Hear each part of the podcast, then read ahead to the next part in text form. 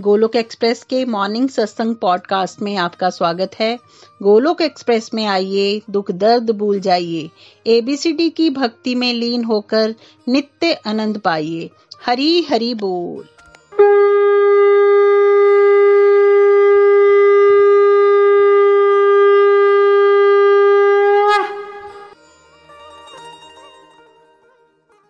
जय श्री कृष्ण चैतन्य प्रभु नित्यानंद श्री अद्वैत गदाधर श्री वासुदेव गौर भक्त वृंदा।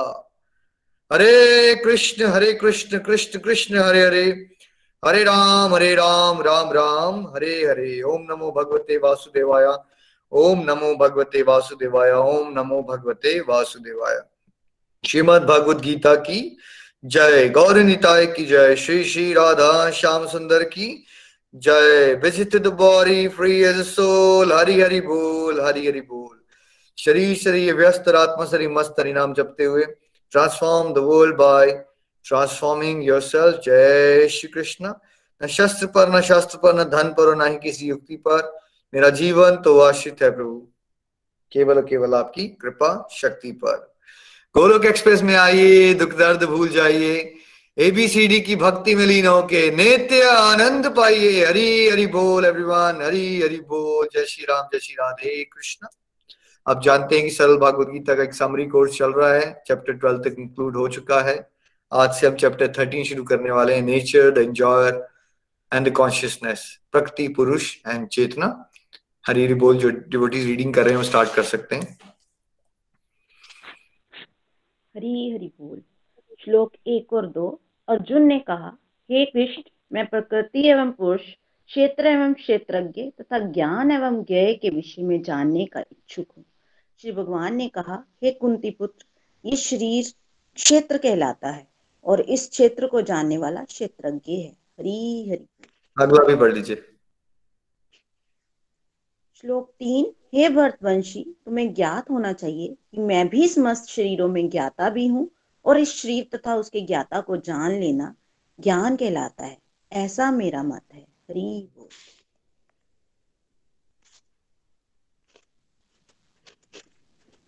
Prem ji mute. Prem ji. Arjuna said, "Oh my dear Krishna, I wish to know about Prakriti, nature, Purusha, the enjoyer, and the field and the knower of the field, and of knowledge and the object of knowledge. The Supreme Personality of God had said, this body, O son of Kunti, is called a field, and one who knows this field, this body is called a knower of the field." Text three. O son of Varta, you should understand that I am also the knower of all in all bodies, and to understand this body and its knower is called knowledge. That is my opinion. Hari Hari बोल। यहाँ से ना थोड़ा सा ये वाला chapter ना maximum devotees को बहुत मुश्किल लगता है, इसलिए आपने घबराना नहीं है, श्रवण मात्र से आपको फल मिलेगा। अर्जुन क्वेश्चन कर रहा है, प्रकृति क्या है, पुरुष क्या है, क्षेत्र क्या है, क्षेत्रज्ञ क्या है। तो भगवान ने कहा, भाई क्षेत्र होता है जो फील्ड है, जो आपका शरीर है, और बेसिकली क्षेत्रज्ञ है जो शरीर को जानता है, यानी आप एज आत्मा। सिंपल एग्जांपल, एक फार्मर है और एक फार्मर का फार्म है, ठीक है ठीक है। तो जो फार्मर क्या करता है, खेती कहाँ करता है फार्मर, वो अपनी जमीन पे करता है ना खेती। तो वैसे जो आत्मा है वो कर्मों की खेती खेती कहाँ कर रही है, वो शरीर में कर रही है। तो आत्मा के लिए क्या हुआ, शरीर उनका कर्म क्षेत्र है आत्मा का, यानी कि मेरा मेरा एज आत्मा, ये जो शरीर है इससे मैं क्या कर रहा हूं, कर्म कर रहा हूं। तो ये मेरा क्या हो गया, क्षेत्र। मैं अपने शरीर को ज्यादा अच्छा जानता हूं, आप बबीता जी अपने शरीर को ज्यादा अच्छा जानते हैं, प्रेम जी आप अपने शरीर को ज्यादा अच्छा जानते हैं। तो अपने शरीर को जानने वाला आप कौन हो, आप आत्मा हो, राइट।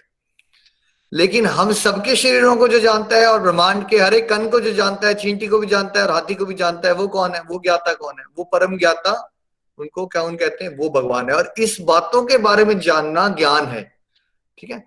समाज में तो आप कुछ भी किसी भी चीज को ज्ञान कह देते हो, उसको स्टॉक मार्केट का ज्ञान हो जाए उसको ज्ञान है, क्रिकेट वालों को भी ज्ञानी कह दिया आपने, ठीक है।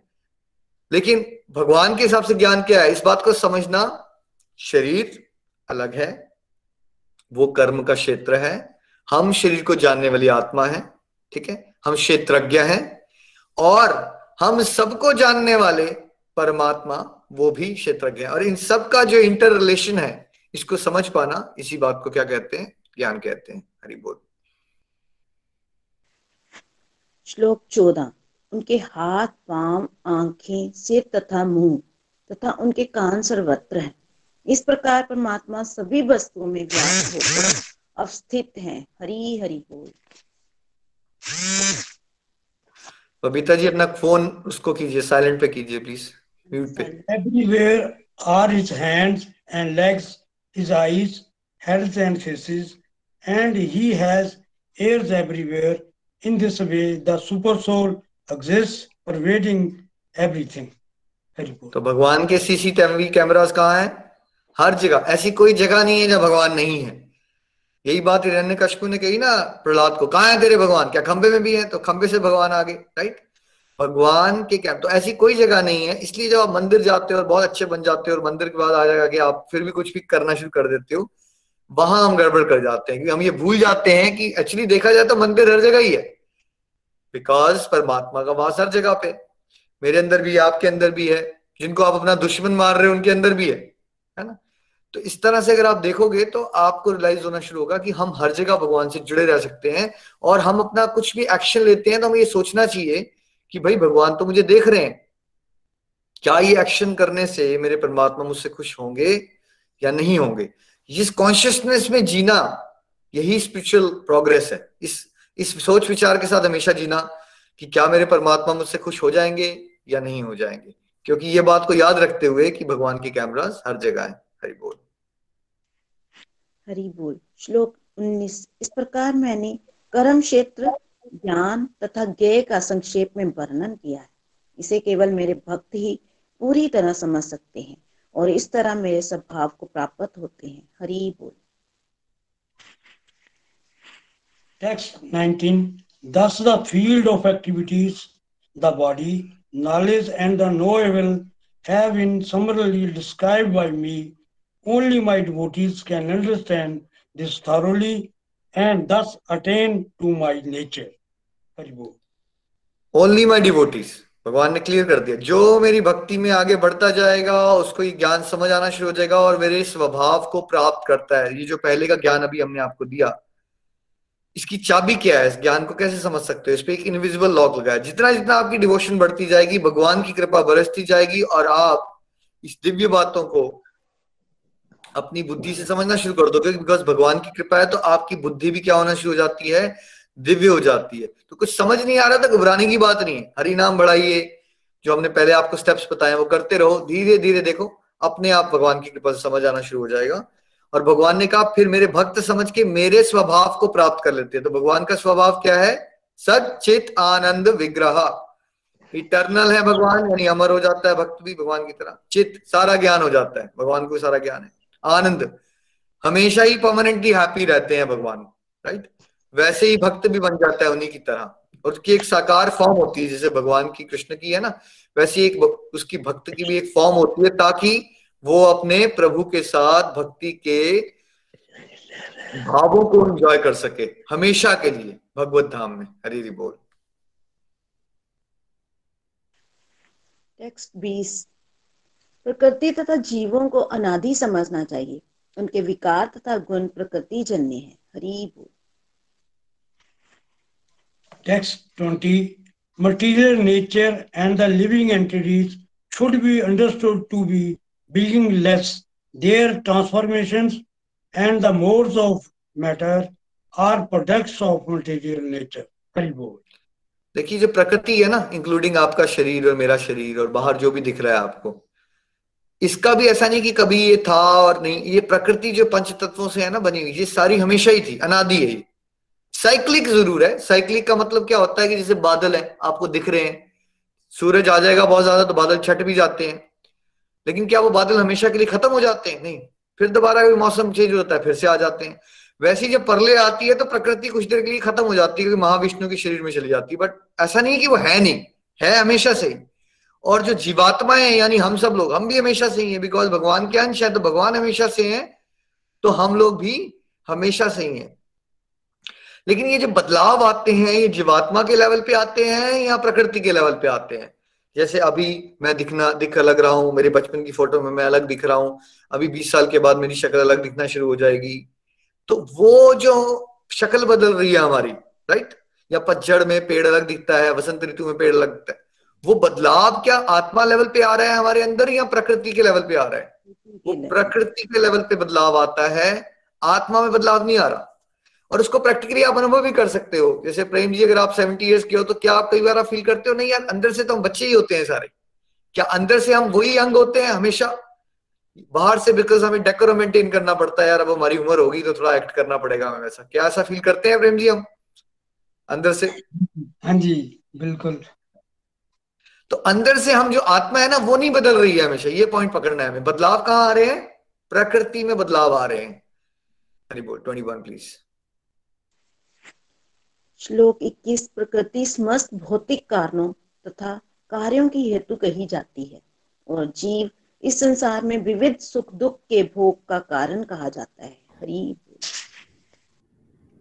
नेचर टेक्स्ट इक्कीस nature is said to be the cause of all material causes and effects, whereas the living entity is cause of the various sufferings and enjoyments in this world. Hari Bol. देखिए इसमें एक example से समझो, एक car है और एक आप कार चलाने वाले हो, तो कार क्या है इसमें? मान लो प्रकृति यानी आपका शरीर है मान लो, ठीक है, और कार चलाने वाले कौन हो? आप हो एज सोल, ठीक है। अब मैं आपसे क्वेश्चन पूछूंगा, आंसर देना है आपने। आपने बहुत ज्यादा पी ली है और आप रैश ड्राइविंग करते हो और आपने गाड़ी जो है जाके वहां पे पेड़ पे ठोक दी, गाड़ी पे पड़ गया डेंट। डेंट किस पे पड़ा? गाड़ी पे पड़ा या आपके ऊपर पड़ा? डेंट तो पड़ा गाड़ी पे, पर जिम्मेवारी किसकी है उसकी? वो एक्सीडेंट हुआ, वो कार ने पी ली थी शराब या आपने पी थी और आपने रैश ड्राइविंग की थी? रिस्पॉन्सिबिलिटी आपकी है एज ए ड्राइवर, ठीक है। तो वैसे ही जो भी हो रहा है ना आपके साथ अभी भी लाइफ में, दुख आ रहे हैं सुख आ रहे हैं, वो एक्सपीरियंस तो आप बॉडी लेवल पे ही करते हो ना। अब जैसे मान लीजिए किसी को कैंसर हो जाए, थोड़ा समझते हैं, तो क्या आत्मा को हो गया कैंसर? आत्मा को कैंसर नहीं हो रहा है भाई, आत्मा प्योर ही है, हो तो शरीर पे रहा है, लेकिन बिकॉज आत्मा करोड़ों जन्मों से अपने आप को शरीर मानी है, आत्मा को अनुभव होना शुरू हो जाता है शरीर के माध्यम से। और जिम्मेवारी क्यों है उसकी? जिम्मेवारी आत्मा की कभी ना कभी उसने कोई पास में गड़बड़ कर रखी है, उसका पास का पाप था, उसको उसका भोगने आना है यहाँ पे, लेकिन वो भोगेगा किस प्लेटफॉर्म पे? इंटरफेस पे।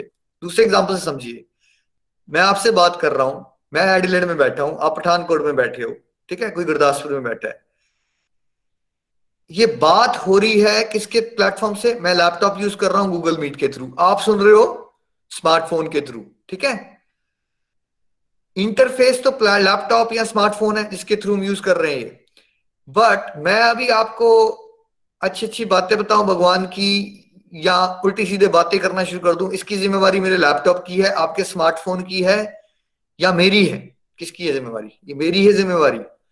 वैसे ही शरीर एक मान लीजिए इंटरफेस है जिसको आप यूज कर रहे हो, बट जिम्मेवारी आपकी है जो उसके अंदर सुख और दुख आ रहे हैं।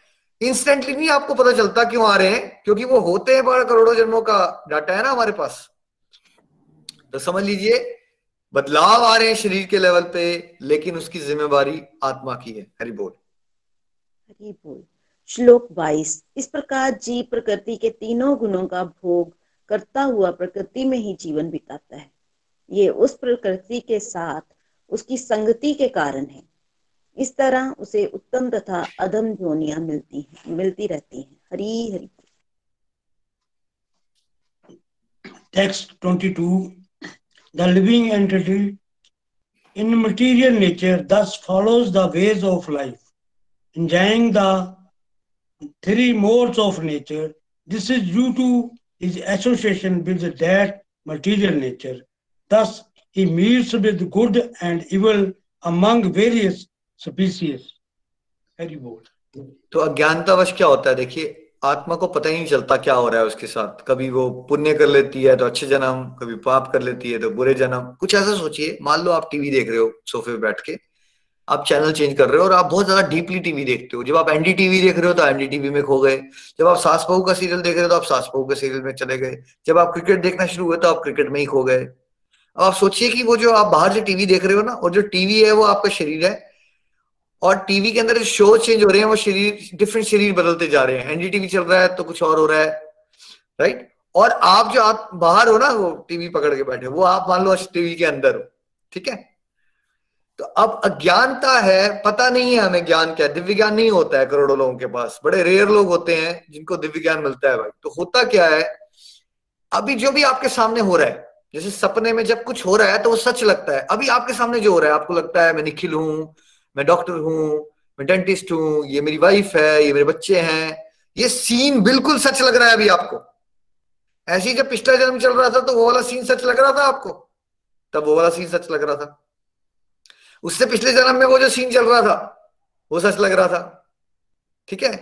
कभी आप गरीब बने, कभी अमीर बने, कभी मनुष्य बने, कभी कुत्ता बना, कभी घोड़े बने, हम सब कुछ बन चुके हैं अभी तक हम। और ऐसे ही चलता रहेगा जब तक हम ये रियलाइजेशन पे नहीं पहुंचेंगे कि मैं एक आत्मा हूं, मैं शरीर में कैद हूं, शरीर मैं नहीं हूं, मैं परमात्मा का दास हूं, मुझे भगवान से प्रेम जागृत करना है जो सुप्त अवस्था में है, और मेरा लक्ष्य संसार के भोग विलास में खोना नहीं है। वो तो मैं करोड़ों जन्मों से करता आया और आज तक सुखी नहीं हो पाया। मेरा असली पर्पस लाइफ का भगवान के धाम जाना है, भगवान की सेवा करना है। जब तक आप टोटली कन्विंस नहीं हो, ये जो बातें कही मैंने अभी दो मिनट में, इससे एज आत्मा कन्विंस नहीं हो, ठीक है, तब तक ये जन्म मृत्यु का चक्कर खत्म नहीं होगा। बिकॉज माया इतनी पावरफुल है, जो भी सीन देख रहे हो आप, अभी आपको लगता है आप बबीता जी हो तो बिल्कुल सच है, ये सच लगेगा। ये तो आपको लगता है अगर आप प्रेम जी हो तो ये सच लगेगा आपको भी, ठीक है, क्योंकि जैसे सपना जब चल रहा है तो सच ही लगता है, वैसे ही जब तक माया में हो आप तो वो सच ही लगती है, ऐसा झूठी नहीं लगेगी आपको। जब दिव्य ज्ञान में आओगे, ये प्रैक्टिस करोगे जो यहाँ सिखाई जा रही है, तब आपको रियलाइजेशन आना शुरू होंगी कि आप शरीर से क्या हो, अलग हो। हरि बोल। हरि बोल। श्लोक तेईस, तो भी शरीर में एक दिव्य भोक्ता है जो ईश्वर है, परम स्वामी है और साक्षी तथा अनुमति देने वाले के रूप में विद्यमान है और जो परमात्मा कहलाता है। हरि बोल। टेक्स्ट तेईस, yet in this body there is another, a transcendental entire, who is the Lord, the supreme proprietor, who exists as the overseer and permitter, and who is known as the super soul. Hari Bol. हम सभी के शरीर में एक वो परमात्मा में witness की तरह, साक्षी की तरह देख रहे हैं, हमें गाइड भी करते हैं, बट उनकी बात को नजरअंदाज कर देते हैं, पर उनकी बात हम सुनते नहीं है तो फिर वो चलते हैं। ठीक है, तुम जैसा करना चाहते हो करते रहो, ठीक है।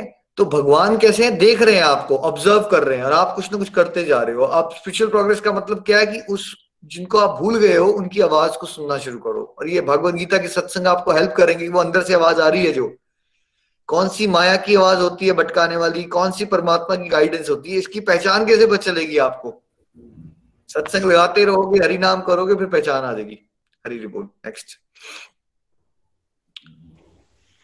हरि बोल। श्लोक चौबीस, जो व्यक्ति प्रकृति तथा जीव तथा प्रकृति के गुणों की अंतःक्रिया से संबंधित इस विचारा विचारधारा को समझ लेता है, उसे मुक्ति की प्राप्ति सुनिश्चित है।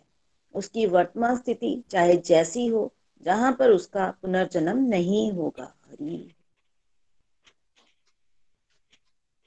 टेक्स्ट चौबीस, one who understands this philosophy concerning material nature, the living entity, and the interaction of the modes of nature is sure to attain liberation.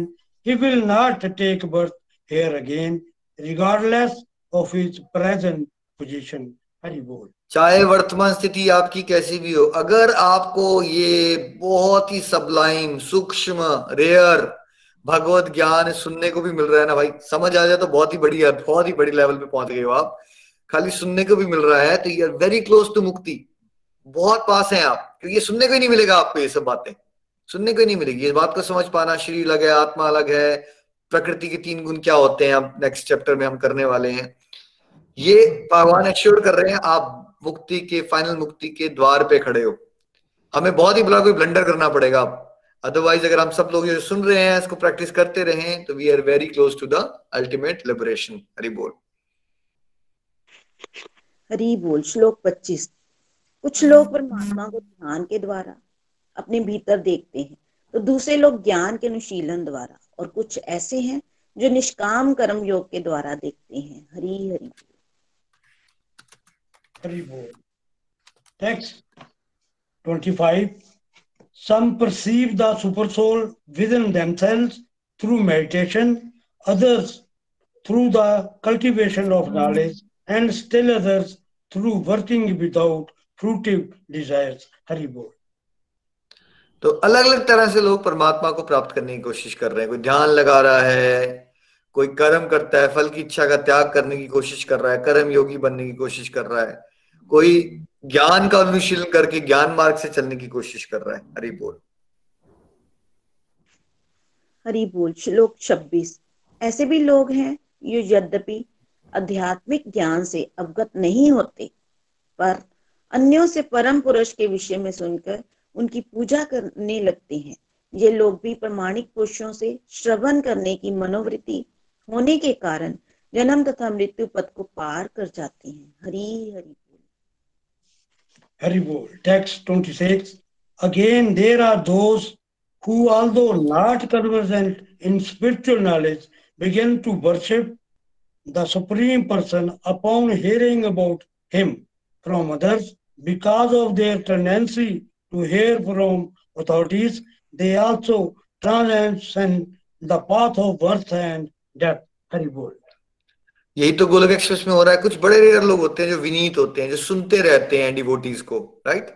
जैसे मैं बात करता था, नितिन भैया ने सुनना शुरू कर दिया, प्रीति भाभी ने, रूपाली जी ने, सुनते सुनते ही आठ ट्रांसफॉर्म हो जाते हैं और वो भी भगवान के धाम की प्राप्ति कर सकते हैं। यही तो हो रहा है गोलोक एक्सप्रेस में। जो सुन रहा है फिर उसकी हार्ट ट्रांसफॉर्मेशन हुई, फिर उसने अपने फ्रेंड को सुनाया, उसकी भी हार्ट ट्रांसफॉर्मेशन होगी। तो सुनते रहना। काफी लोग कहते हैं सुनने से क्या होगा। नहीं, श्रवण की विधि बहुत इंपॉर्टेंट है हमारे शास्त्रों में। सुनते रहने से ही आपके हृदय परिवर्तन हो जाएगा, आपको ज्ञान का प्रकाशित हो जाएगा, आपको मोटिवेशन मिल जाएगी कि आपको डिवोशन में आगे कैसे बढ़ना है। सत्ताईस. हरि बोल। श्लोक सत्ताईस। हे भरतवंश में श्रेष्ठ, ये जान लो कि चर तथा अचर जो भी तुम्हें अस्तित्व में दिख रहा है वह कर्म क्षेत्र तथा क्षेत्र के ज्ञाता का संयोग मात्र है। हरि बोल। Text twenty-seven. O chief of the Vartas, know that whatever you see in existence, both the moving and the non-moving, is only a combination of the field of activities and the knower of the field. Hari Bol. कुछ भी दिख रहा है आपको और जो देख नहीं भी पा रहे आप, तीन ही चीजें हैं, या तो प्रकृति है, या आत्माएं हैं, और तीसरा क्या है, परमात्मा है। और कुछ है ही नहीं, सब कुछ कॉमन। भगवान की कलाकारी देखो, लेकिन सब कुछ कितना अलग लग रहा है आपको, राइट, बट है सब कुछ सेम ही। हरि बोल। हरि बोल। श्लोक अट्ठाईस। जो परमात्मा को समस्त शरीरों में आत्मा के साथ देखता है और जो ये समझता है कि इस नश्वर शरीर के भीतर ना तो आत्मा ना ही परमात्मा कभी भी विनष्ट होता है, वही वास्तव में देखता है। हरि हरि बोल। हरि बोल। टेक्स्ट अट्ठाईस. One who sees the super soul accompanying the individual soul in all bodies, and who understands that neither the soul nor the super soul within the destructible body is ever destroyed, actually sees. Hari Bol. देखिए, भगवान की दृष्टि से अगर हम देखें ना, हम सभी अंधे हैं, है ना, क्योंकि हम अपने आप को शरीर मान के जीवन कितने करोड़ों जन्मों से जीते जा रहे हैं। जिसको ये समझ आ जाए कि शरीर के अंदर, हर एक शरीर के अंदर एक आत्मा और परमात्मा है, ठीक है, और उस आत्मा परमात्मा का कोई नाश नहीं होता, वो परमानेंट है। तो फिर देखिए, अगर आपको जॉब की ऑप्शन दी जाए, एक टेम्पररी जॉब, एक परमानेंट जॉब, तो आप कौन सी उठाओगे? Permanent उठाओगे, right. वैसे जब आपको ये कॉन्सेप्ट क्लियर हो गया कि मैं परमानेंट हूं, वो आत्मा तत्व में परमानेंट हूं मैं, और मेरा एक ही परमानेंट रिलेशनशिप है, तभी लाइफ में आपको एक्चुअली सच में दिखना शुरू हुआ है। उससे पहले आप माया रूपी सपने में सोए हुए हो भाई। हरि बोल। हरि हरि बोल। श्लोक उनतीस। जो व्यक्ति परमात्मा को सर्वत्र तथा प्रत्येक जीव में समान रूप में वर्तमान देखता है, वह अपने मन के द्वारा अपने आप को भ्रष्ट नहीं करता। इस प्रकार वह दिव्य गंतव्य को प्राप्त करता है। हरि हरि हरि बोल। टेक्स्ट उनतीस। One who sees the superpole equally present everywhere in every living being does not degrade himself by his mind. Thus he approaches the transcendental destination. Hari बोल। देखिए, हम दिव्य गंतव्य की तरफ नहीं जा रहे, क्योंकि मन की बातें सुनते रहते हैं ना, किसी से बदला कर लेंगे, किसी से घृणा कर लेंगे, मन मन नीचे खींचता है ना हमें। देखिए, अंबा को खुंदक आ गई भीष्म पितामह से, तीन जन्म ले लिए उसने, वो शिखंडिनी बनी, भीष्म पितामह को मारना चाहती, तीन जन्म ले लिए इसने। तो हम लोग भी तो मन की बातें सुन के या तो लालच में फंस जाते हैं, वासनाओं में फंस जाते हैं, किसी से बदला करना शुरू कर देते हैं। जब किसी को परम तत्व के ज्ञान हो जाएगा, यार ये तो ड्रामा है, पिछले जन्म में मैंने उसके साथ किया होगा, उसने मेरे को हिसाब किताब पूरा हो गया, मैं अब दोबारा पंगों में पढ़ूंगा, फिर दोबारा चैप्टर खुलेंगे।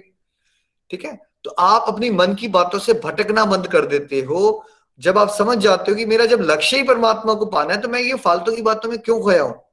तब कोई परम गंतव्य को प्राप्त कर सकता है। जब उसको अर्जुन की तरह पक्षी की आंख दिखती थी ना, वैसे जब आपको भगवान की चरण कमलों की सेवा फोकस से दिखना शुरू हो जाए और मन की जो छलावे वाली बातें हैं उसको आप अवॉइड करना शुरू करो, तब आप परम गंतव्य को प्राप्त कर सकते हो।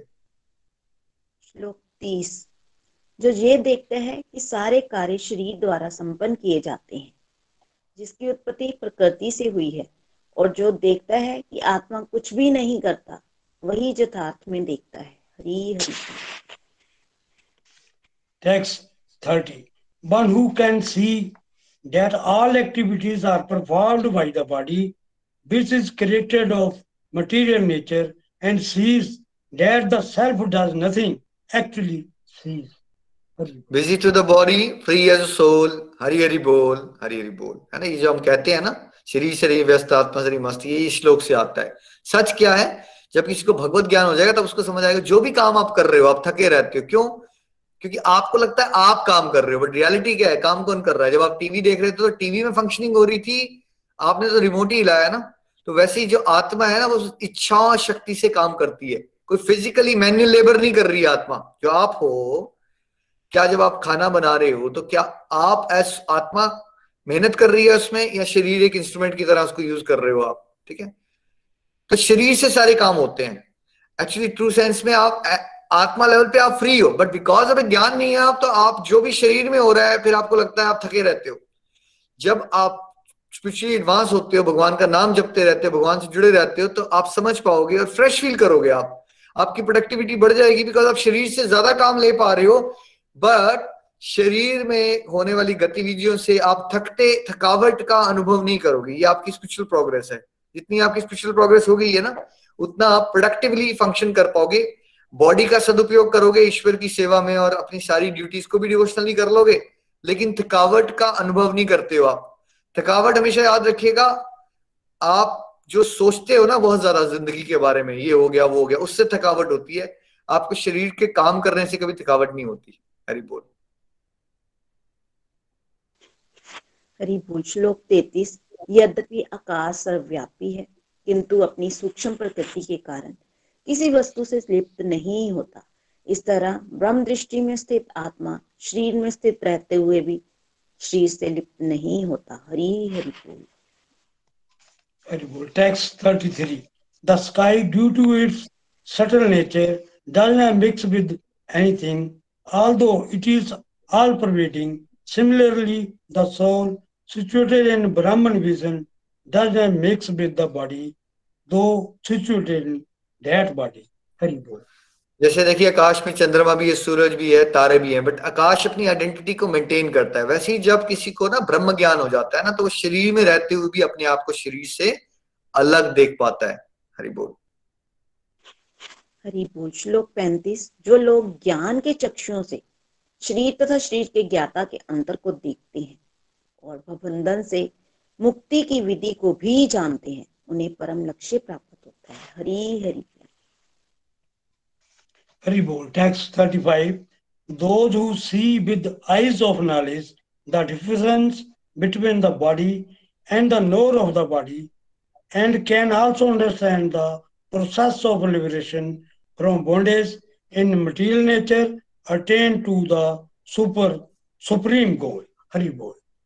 तो परम गंतव्य किसको मिलेगा? जिसको समझ आ जाए आत्मा अलग है जो कि मैं हूं, शरीर अलग है, परमात्मा कौन है, परमात्मा से कैसे जुड़ना है, मन की बातों को अवॉइड करना है, फिर उसको मुक्ति का रास्ता भी दिखेगा। और अल्टीमेटली देखिए, अगर आप डॉक्टर बनना चाहते हो तो अगर आपको वो एमबीबीएस की किताबें पढ़ोगे, थोड़ा समझ आए, तभी बनोगे ना डॉक्टर, एकदम तो नहीं बन सकते आप। तो वैसे ही भगवत धाम प्राप्त करने की बात हो रही है ना, तो ये बातें जिनको समझ आती हैं वही भगवान के धाम को प्राप्त कर सकते हैं। इस चैप्टर से हमने क्या सीखा?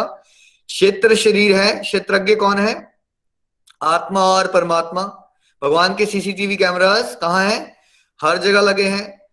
मटेरियल नेचर और लिविंग एंटिटी सारे ही क्या है? एंड बिगिनिंगलेस है, लेकिन जो बदलाव आते हैं वो मटेरियल नेचर के लेवल पे आते हैं। लेकिन सफरिंग और एंजॉयमेंट की रिस्पॉन्सिबिलिटी किसकी है? आत्मा की है। कुछ लोग ध्यान लगा के भगवान को पाने की कोशिश कर रहे हैं, कुछ कर्म योग से कर रहे हैं, कुछ ज्ञान योग से कर रहे हैं, और कुछ ऐसे भी लोग होते हैं जो सुन सुन के, भगवान के भक्तों को सुन सुन के ही भगवत धाम की प्राप्ति कर सकते हैं, है ना। तो अल्टीमेटली आत्मा परमात्मा का एक अंश है, और परमात्मा की बातों को सुनते रहना, परमात्मा जो बता रहे हैं उस गाइडेंस पे चलना, और वो गाइडेंस जो है वो आपको सत्संग से मिलेगी, भागवत गीता जैसे शास्त्रों से मिलेगी। ये आप करते रहोगे तो आपके रास्ते जो खुलना शुरू हो जाएंगे। और busy to the body free as soul का मतलब भी हमने समझाया कि शरीर से रहिए व्यस्त, आत्मा से रहिए मस्त, हरिनाम जपते हुए। जितना आप भगवान से जुड़ जाते हो उतना ही कॉन्सेप्ट और थकावट खत्म हो जाएगा, आप उतना ही एनर्जेटिक और फ्रेश फील करेंगे। अब चलते हैं हमें प्रकृति के तीन गुण। And Nitin ji screen share कीजिएगा साथ साथ में। हरी बोल, हरी बोल, हरी हरी बोल, हरी हरी बोल एवरीवन। है चौदह प्रकृति के तीन गुण। संक्षेप, सारे देहधारी जीव भौतिक प्रकृति के तीन गुणों के अधीन है। ये है सतोगुण, रजोगुण तथा तमोगुण।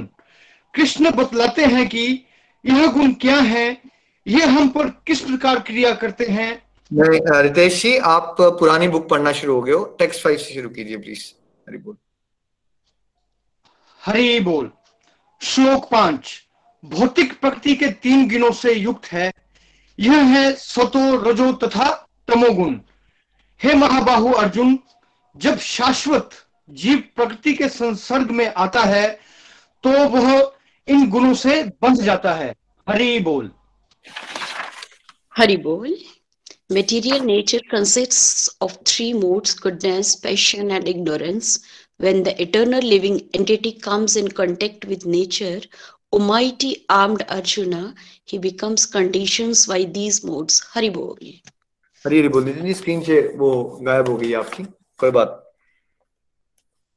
तो स्क्रीन पे भी देखिए और यहाँ भी दिखाया जा रहा है। देखिए प्रकृति के तीन गुण, ये जो बादल वाला जगह है ना, ये मान लीजिए ये मटीरियल वर्ल्ड है, ये नीचे कौन है? फंसे हुए लोग, ये हम लोग है, बद्ध जीव कहते हैं इनको। माया जब शब्द हम यूज करते हैं ना, तो वो तीन गुणों से एक्ट करती है, रस्सियां। एक का नाम होता है सात्विक, एक का राजसिक, एक का होता है तामसिक। भगवान का है निर्गुण है भगवान, भगवान गुणों के ऊपर है, है ना। गुणों के ऊपर की स्टेज क्या है? उसको दिव्य अवस्था कहते हैं। तो हमें कहाँ पहुंचना है एक्चुअली? हमें भी ये जो ये स्टेज दिख रही है ना आपको, ये नीचे देखिए जो बंदे हैं, वहां से उठ के हमें कहाँ जाना है? जहाँ भगवान जी हैं, दिव्य अवस्था को प्राप्त करना है। लेकिन होगा कैसे वो वो सिस्टमेटिक तरीके से जब हम समझेंगे कि तामसिक गुण सबसे खराब है, राजसिक गुण से थोड़ा सा बेटर है, लेकिन उसको भी छोड़ना है हमें। फिर हमें सात्विक गुण को प्राप्त करना है, और सात्विक गुण को फिर बढ़ा के सात्विक गुण के ऊपर शुद्ध सत्व की अवस्था, दिव्य अवस्था को हमें प्राप्त करना है। तो जब आत्मा जो है शरीर में कैद है, तो उसपे कौन से गुण एक्ट करते हैं? तीन तरह की रस्सियां लग जाती हैं उसके ऊपर। ऐसे मान लीजिए पक्षी जो है ना पिंजरे में कैद है, और उसमें तीन बड़े बड़े ताले लगे हुए हैं। तो पक्षी है आत्मा, पिंजरा है शरीर, तो उसमें तीन ताले कौन से हैं? सबसे बड़ा ताला तामसिक गुण का ताला, ठीक है। वो क्या होता है तामसिक गुण, उसको बाद में चर्चा करते हैं। फिर राजसिक गुण वाला ताला, और फिर छोटा वाला ताला सात्विक गुण का ताला। ये तीनों ताले खुलेंगे जब, तब क्या होगा? पक्षी जो है वो पिंजरे से आजाद होके असली दुनिया में जा सकता है, जो अल्टी अमर, जिसको गोलक धाम, वैकुंठ धाम कहते हैं। हरि बोल जी, हरि बोल जी। श्लोक छे, हे निष्पाश, हे निष्पाप, सतोगुण अन्य गुणों की अपेक्षा अधिक शुद्ध होने के कारण प्रकाश प्रदान करने वाला और मनुष्यों को सारे पाप कर्मों से मुक्त करने वाला है। जो लोग इस गुण में स्थित होते हैं वह सुख तथा ज्ञान के भाव से बंध जाते हैं। हरि बोल। अगले तीन श्लोक पढ़ लीजिए साहब निर्देश जी। जी सेवन एट टेन। हे कुंती पुत्र, रजोगुण की उत्पत्ति असीम आकांक्षाओं तथा तृष्णाओं से होती है और इसी के कारण से यह देहधारी जीव सकाम कर्मों से बंध जाता है। श्लोक आठ।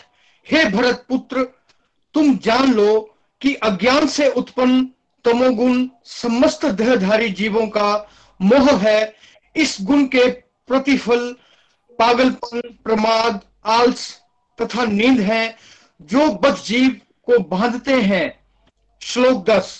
हे भरत पुत्र, कभी कभी सतोगुण, रजोगुण तथा तमोगुण को प्राप्त करके प्रधान बन जाता है, तो कभी रजोगुण, सतोगुण तथा तमोगुणों को प्राप्त कर देता है और कभी ऐसा होता है कि तमोगुण, सतोगुण तथा रजोगुणों को प्राप्त कर देता है। इस प्रकार श्रेष्ठता के लिए निरंतर स्पर्धा चलती रहती है। हरि हरि बोल जी। Hari Hari Bol.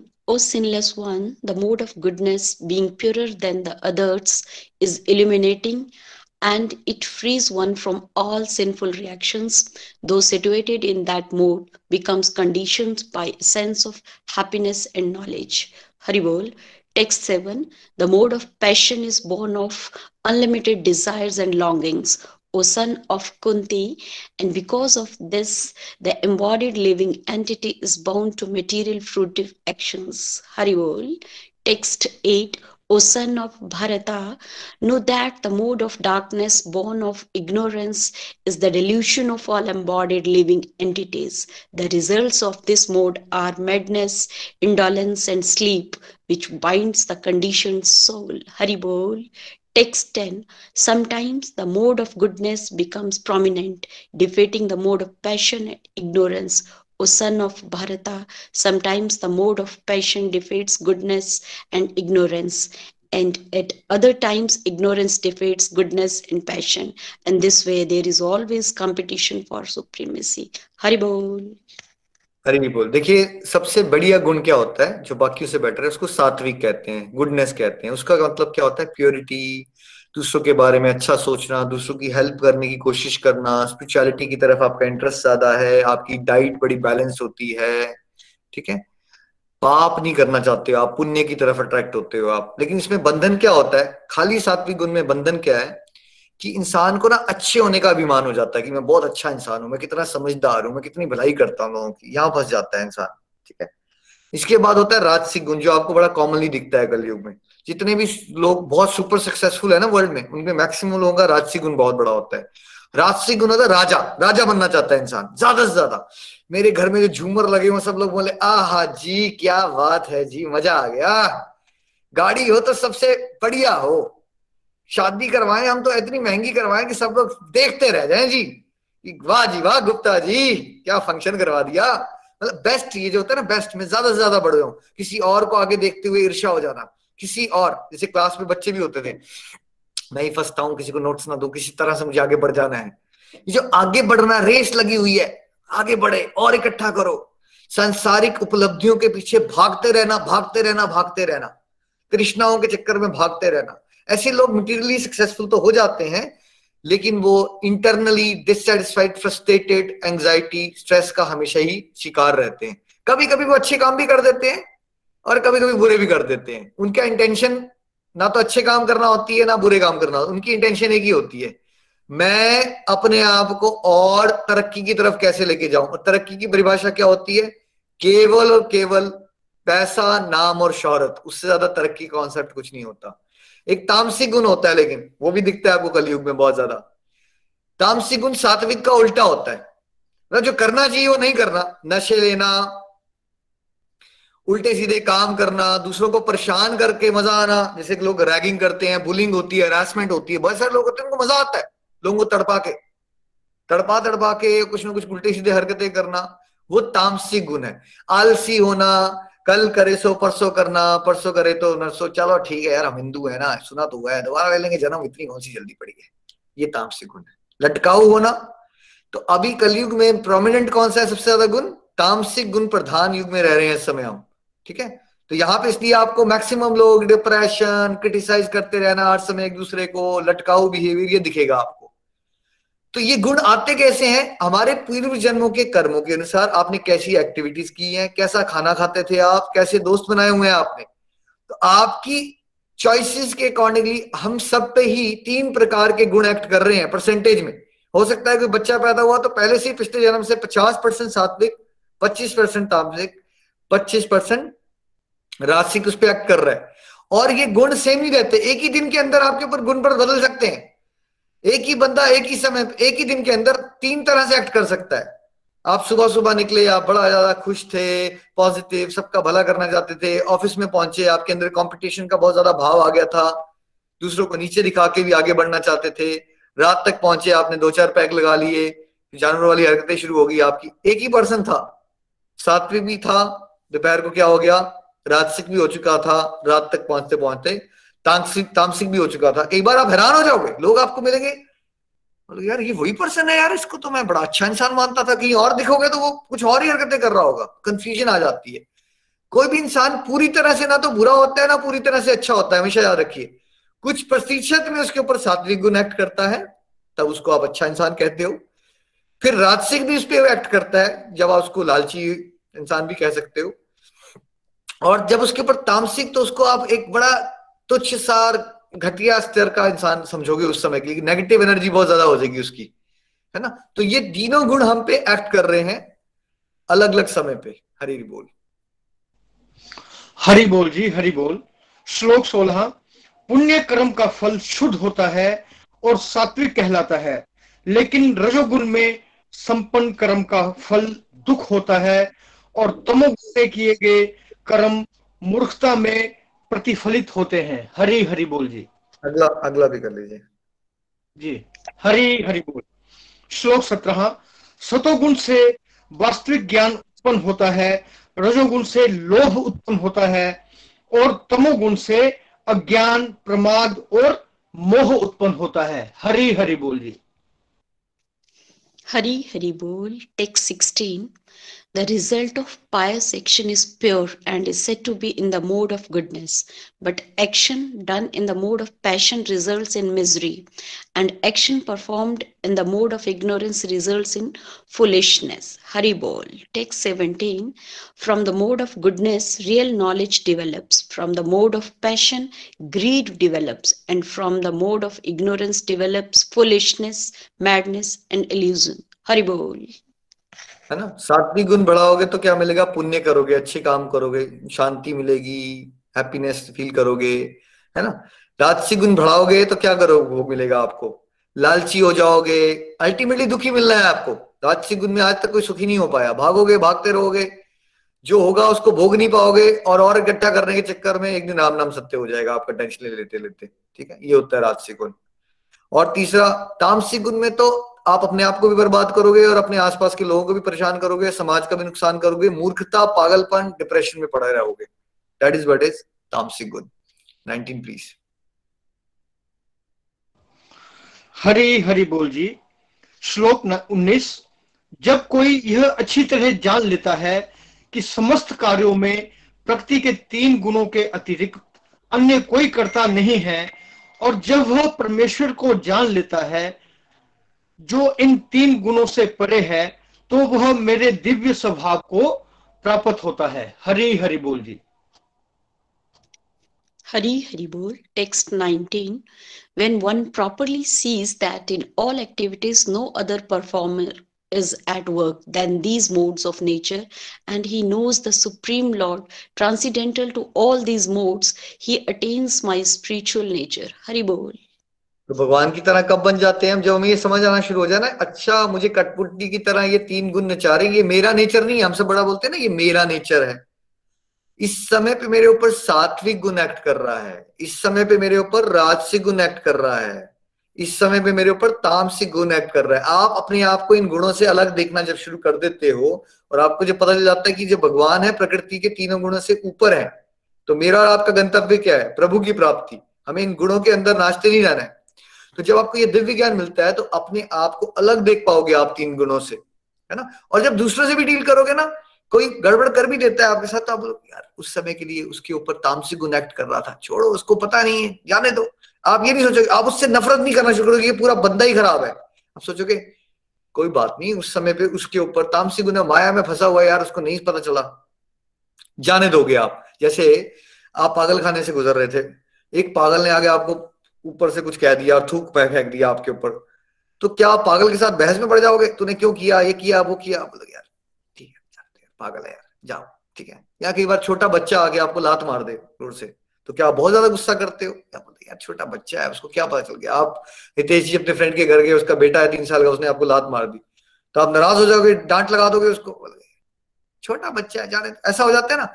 वैसे ही जब आपको प्रकृति के गुण का आइडिया होगा तो फिर क्या होगा, एक तो अपने आप को आप गुणों से अलग देख पाओगे, ठीक है। और फिर साथ साथ में जब दूसरे बिहेव करते हैं तो आप देखोगे वो गुणों के अधीन है, इसलिए आप उनको क्षमा बड़े आराम से कर पाओगे, फंसोगे नहीं उनके साथ आप ज्यादा। हरि बोल। हरि बोल जी। श्लोक बीस, जब देहधारी जीव भौतिक शरीर से संबंध इन तीन गुणों को लांघने में समर्थ होता है तो वह जन्म, मृत्यु, बुढ़ापा तथा उनके कष्टों से मुक्त हो सकता है और इसी जीवन में अमृत का भोग कर सकता है। हरि हरि बोल जी। Hari Hari Bol, text twenty. When the embodied being is able to transit these three modes associated with the material body, he can become free from birth, death, old age, and their distresses, and can enjoy nectar even in this life. Hari Bol. Enjoy nectar even in this life. बहुत सारे लोग कहते रह जाते हैं ये devotion, ये Bhagavad Gita death के लिए है। भाई ये बता रहे हैं मगर अभी के अमृत के लिए है, ये सब पहले अभी मिलना शुरू हो जाएगा आपको अमृत। जब आपको प्रकृति के तीन गुण का कॉन्सेप्ट समझ आता है, आप अपने आप को गुणों से अलग देखना शुरू करते हो, तो भगवान कह रहे हैं इस दिव्य अवस्था में आप जन्म, मृत्यु, बुढ़ापा, बीमारी खत्म होने वाला है अब आपका, because that could be your last life, है ना। और जितना जितना आप ये गुणों के प्रभाव से अलग हो जाओगे ना, उतना उतना आप आत्मा तत्व का जो एक्चुअली आपके अंदर आनंद भरा हुआ है, भाई कोई ऐसा बाहर से थोड़ी खरीद के लाना है आपको, वो आप ही के अंदर है, बिकॉज आप भगवान के अंश हो। उसका आप अनुभव क्यों नहीं कर पाते? बिकॉज आप कठपुतली की तरह गुणों में नाचते रहते हो। जब आप देख पाओगे नहीं यार वो गुण है, मैं नहीं हूँ, वो मैं तो आत्मा हूँ, मैं परमात्मा का अंश हूँ, जैसे भगवान आनंद से भरे हैं मैं भी आनंद से भरा हूँ। और ये अभी थ्योरी है आपके लिए लेकिन जब आप थोड़ा आगे चलते हो तो ये बातें भगवत कृपा से समझ आना शुरू हो जाती है। नेक्स्ट दोनों इकट्ठे पढ़ लीजिएगा। हरि बोल। हरि हरि बोल जी। श्लोक छब्बीस, जो समस्त परिस्थितियों में अविचलित भाव से पूर्ण भक्ति में प्रवृत्त होता है वह तुरंत ही प्रकृति के गुणों को लांघ जाता है और इस प्रकार ब्रह्म के स्तर तक पहुंच जाता है। श्लोक सत्ताईस, और मैं ही उस निराकार ब्रह्म का आश्रय हूं जो अमृत्य, अविनाशी तथा शाश्वत है और चरम सुख का स्वाभाविक पद है। हरि हरि बोल। हरि हरि बोल जी। Hari Hari Bol, text twenty-six. One who engages in full devotional service, unfailing in all circumstances, at once transcends the mode of modes of material nature and thus comes to the level of Brahma. Hari Bol, text twenty-seven. And I am the basis of the impersonal Brahma, which is immortal, imperishable, and eternal, and is the constitutional position of ultimate happiness. Hari Hari बोल। अब भगवान ने बताया कैसे जाओगे, कैसे प्रकृति के तीन गुणों से ऊपर, अगर आप शुद्ध भक्ति में लगे रहते हो। अनफेलिंग इन ऑल सर्कमस्टेंसेज, ऐसा नहीं होना चाहिए कि मेरा पेट खराब हो गया इसलिए मेरी डिवोशन नहीं हुई, right. Unfailing in all circumstances, तब क्या होता है भगवान आपको प्रकृति के तीनों गुणों से ऊपर उठा देते हैं और उस समय पे आप ब्रह्म को, ब्रह्म स्तर पे आते हो। और ब्रह्म ब्रह्म क्या है? बेसिकली आत्मा का एक और नाम ब्रह्म है ना, बिकॉज भगवान पर ब्रह्म है और वही तो है कॉन्स्टिट्यूशनल पोजीशन अल्टीमेट, आपकी अल्टीमेट हैप्पीनेस की। तो देखिए इस अध्याय से हमने क्या समझा कि हम बद्ध जीव हैं, हम प्रकृति के तीन गुणों में अधीन हैं, सात्विक, राजसिक और तामसिक। सात्विक मतलब वो जो अच्छी अच्छी चीजें करते हो आप, है ना, पुण्य करते हो, भलाई करना चाहते हो दूसरों की। राजसिक मतलब लालची हो आप, सीधा इकट्ठी चीजें करने के चक्कर में, नेम फेम के चक्कर में फंसे रहते हो। और तामसिक मतलब आप उल्टे सीधे काम करना, निंदा करना, क्राइम करना, चोरियां करना, आलसी होना, ये सब करना चाहते हो आप। तो तामसिक से तो बेटर है राजसिक, राजसिक से बेटर है सात्विक, लेकिन दिव्य अवस्था उससे भी बेटर है। दिव्य अवस्था कैसे आएगी? पहले हमें क्या करना पड़ेगा, अपनी एक्टिविटीज को, फूड को आइडेंटिफाई करना पड़ेगा कि सात्विक गुण कैसे बढ़ता है। सत्संग साधना सेवा करते रहोगे तो कौन सा गुण बढ़ेगा, तामसिक, राजसिक या सात्विक? अगर आप डिवोटीज के साथ रहोगे तो ऑफकोर्स सत्संग साधना सेवा करते रहोगे तो कौन सा गुण बढ़ता रहेगा, धीरे धीरे, एक दिन में नहीं होगा, over a period of years, है ना। डाइट अगर लोगे आप सात्विक लो, आहार लोगे, वेजिटेबल्स फ्रूट ज्यादा खाओगे, भगवान को भोग लगा के खाओगे तो सात्विक गुण बढ़ता जाएगा। सतोवृत्ति कहते हैं इसको। जब सात्विक गुण बढ़ जाता है तब आपको डिवोशन की बातें ना गहराई से समझ आना शुरू होती है। और फिर सात्विक गुण से दिव्य अवस्था में बस अंतर क्या है, सात्विक गुण का जब सूक्ष्म अहंकार खत्म हो जाता है, ये बात समझ आ जाती है कि तुलसी तुलसी सब कहें तुलसी बन की घास, होगी कृपा राम की तो बन गए तुलसीदास। ये जब सूक्ष्म अहंकार है वो खत्म हो जाता है, माध्यम का भाव बड़ा हो जाता है कि मैं कुछ भी नहीं हूं, सब कुछ भगवान की कृपा से ही मैं कर पा रहा हूं, तो आप शुद्ध सत्व को प्राप्त कर लेते हो, है ना। बट शुरुआत यहीं से होगी। अपनी डिवोशनल एक्टिविटीज को बढ़ाइए और अल्टीमेटली इसी जन्म में रहते हुए अभी आप उस अल्टीमेट हैप्पीनेस को एक्सपीरियंस कर सकते हो। Thank you Ritesh ji and Anjana ji. Hari Hari बोल। चलिए अब चलते हैं yoga of supreme person chapter fifteen. Hari बोल जी। अध्याय पंद्रह पुरुषोत्तम योग। श्लोक एक। भगवान ने कहा, कहा जाता है कि शाश्वत अष्टतत्व वृक्ष है जिसकी जड़ें तो ऊपर की ओर। सीमा जी आप पुरानी बुक से पढ़ना शुरू हो गए हो, मैंने आप सबको कहा था, ये बात आपने सुनी नहीं। जब टेक्स्ट फाइव प्लीज, और वीडियो ऑफ है आपका। हरि बोल। हरि बोल जी। श्लोक फाइव। जो झूठी प्रतिष्ठा, मोह तथा कुसंगति से मुक्त है, जो शाश्वत तत्व को समझते हैं, जिन्होंने भौतिक काम को नष्ट कर दिया है, जो सुख तथा दुख के द्वंद से मुक्त हैं, और जो मोह रहित होकर परम पुरुष के शाश्वत शरणागत हो जाते हैं, वे शाश्वत राज्य को प्राप्त होते हैं। हरि हरि बोल। हरि हरि बोल। Chapter fifteen, the yoga of the supreme person. Text five. Those who are free from false prestige, illusion and false association, who understand the eternal, who are done with material lust, who are freed from the dualities of happiness and distress, and who unbewildered know how to surrender unto the supreme person, attain to that eternal kingdom. Hari Hari Bol. भगवत धाम की प्राप्ति किसको होगी? भगवान ने step by step बताया। पहले तो आपको मान का मोह छोड़ना पड़ेगा। अगर आप इसमें फंसे रहे ना, मेरे पास ये है वो है, मेरे बारे में वो, क्या फॉल्स प्रेस्टीज होती है हमारी, वो छोड़नी पड़ेगी आपको। फिर आपको सांसारिक वासनाओं को छोड़ना पड़ेगा और आपको परम तत्व को समझना पड़ेगा कि सनातन कुछ होता है भाई, ये जानना तो सही कि एक चीज है जहां आप हमेशा के लिए रह सकते हो, वो है आत्मा तत्व। और भगवान के धाम जाना, ये कॉन्सेप्ट क्लियर होने चाहिए, थ्योरी में ही हो बट होने चाहिए। फिर आपको ये ना संसारिक सुखों दुखों में जो आप बड़ा जल्दी विचलित हो जाते हो, इससे ऊपर उठना पड़ेगा। फिर आपको समझ आएगा शरणागति होती क्या है, है ना। मेरे दोस्त ने मुझे कहा, यार मुझे ना एक लड़की से शादी करनी है जो ना ज्वाइंट फैमिली में सूट भी हो जाए और एक अच्छी स्पेशलिस्ट डॉक्टर भी हो, जो गुड लुकिंग भी हो, संस्कारी भी हो। और उसकी ना एक बहुत लंबी लिस्ट थी, बट वैसे ना सब कुछ मैंने भगवान के हाथ में छोड़ दिया है। मैंने कहा भाई तूने छोड़ा क्या है भगवान के हाथ में? ऐसी कॉम्प्लिकेटेड लिस्ट बना डाली है, एक एक सुंदर भी हो, संस्कारी भी हो, जॉइंट फैमिली में एडजस्ट कर जाए, एम मैनेजिंग लाइक एमडी भी कर डाले। ये नहीं होती है शरणागति भाई, ठीक है। शरणागति होती है, उसको समझने के लिए आपको स्टेप्स पे चलना पड़ेगा और वो स्टेप्स पे चलोगे फिर जाके आप परम धाम को प्राप्त कर सकते हो। Six please. श्लोक छह। वह मेरा परम धाम न तो सूर्य या चंद्र के द्वारा प्रकाशित होता है और न अग्नि या बिजली से। जो लोग वहां पहुंच जाते हैं वे इस भौतिक जगत में फिर से लौटकर नहीं आते। हरि हरि बोल। हरि हरि बोल। Text six. That supreme abode of mind is not illuminated by the sun or moon nor by fire or electricity. Those who reach it never return to this material world. Hari Hari बोल। तो भगवान का धाम में कोई बिजली पानी की कोई समस्या नहीं है भाई। अब आप सोचो यार, यहाँ हमेशा ही टेंशनें चलती हैं, बिल आ गया, ट्रैफिक फाइन आ गया, फिर बिजली का दो, फिर गैस का दो, फिर मॉर्गेज दो, कितनी टेंशन है। अब आप सोचो अगर भगवान का धाम आपने प्राप्त कर दिया तो कोई टेंशन ही नहीं है आपको, ना बिजली का खर्चा।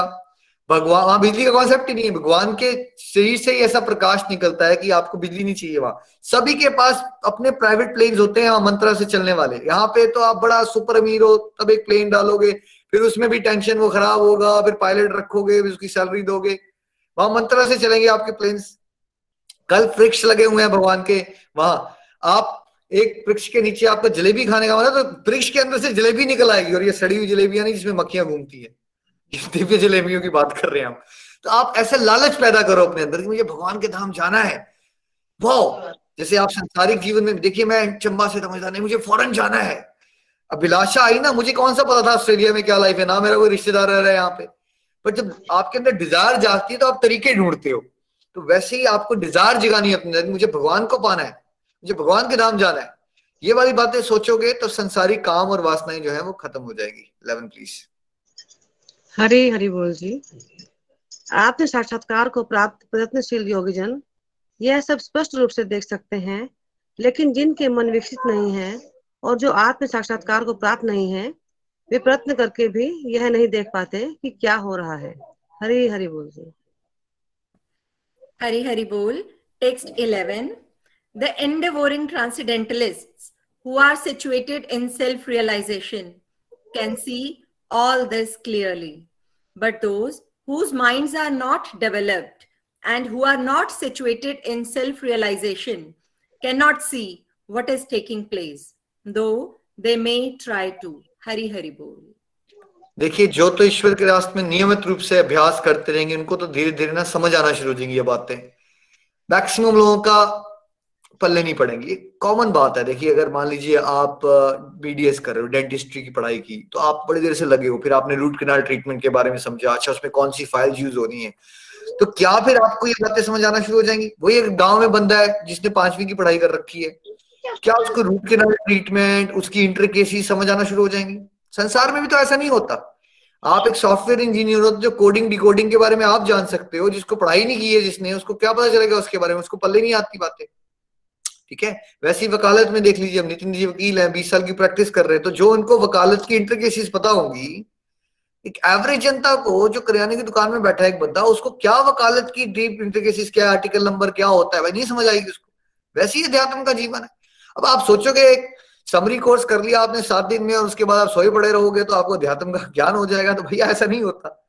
चलते रहोगे, लेकिन कुछ साल लगाओगे, पांच छह साल, तो फिर एक्चुअली रियलाइजेशंस आती हैं, बातें गहराई से समझ आना शुरू हो जाती है। हरि बोल।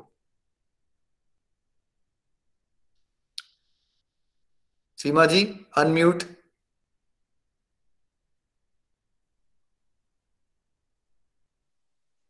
दीपिका जी हरि बोल।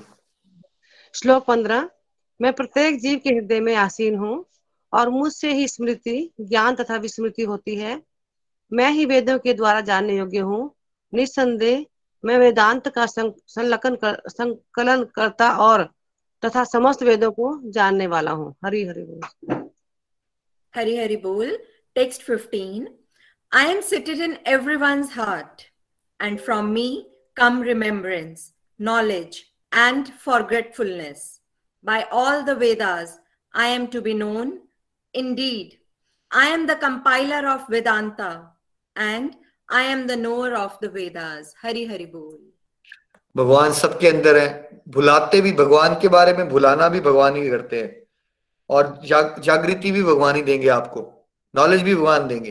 कैसे देंगे? लेकिन मान लीजिए आप उल्टे सीधी हरकतें करना चाहते हो, भगवान के रास्ते में नहीं चलना चाहते, तो फिर भगवान क्या करेंगे? आपको माया में डाल देंगे बेटा, क्योंकि भगवान को याद करते करते ना आप उल्टे सीधे काम नहीं कर पाओगे। एक एग्जांपल देता हूँ। मान लीजिए एक लड़का ना टीनेजर है, वो आगे उसको ना सिगरेट पीना शुरू करनी है, ड्रग्स लेने हैं उसको, क्या वो प्रेफर करेगा उसके पापा साथ में खड़े हों, उसकी मम्मा देख रही है उसको, क्या वो प्रेफर करेगा?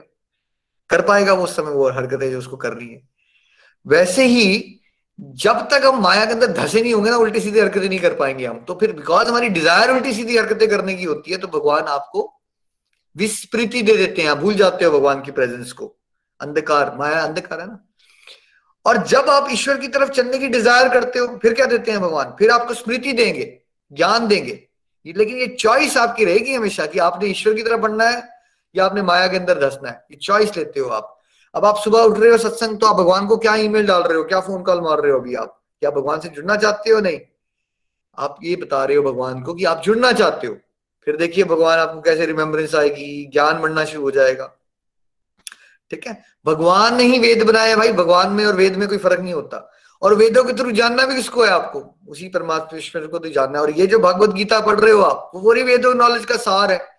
तो अल्टीमेटली वेदों का पर्पस क्या है पढ़ने का, कि आप उस परम पिता के साथ अपने भूले हुए रिश्ते को जागृत कर सको। हरी हरी बोल।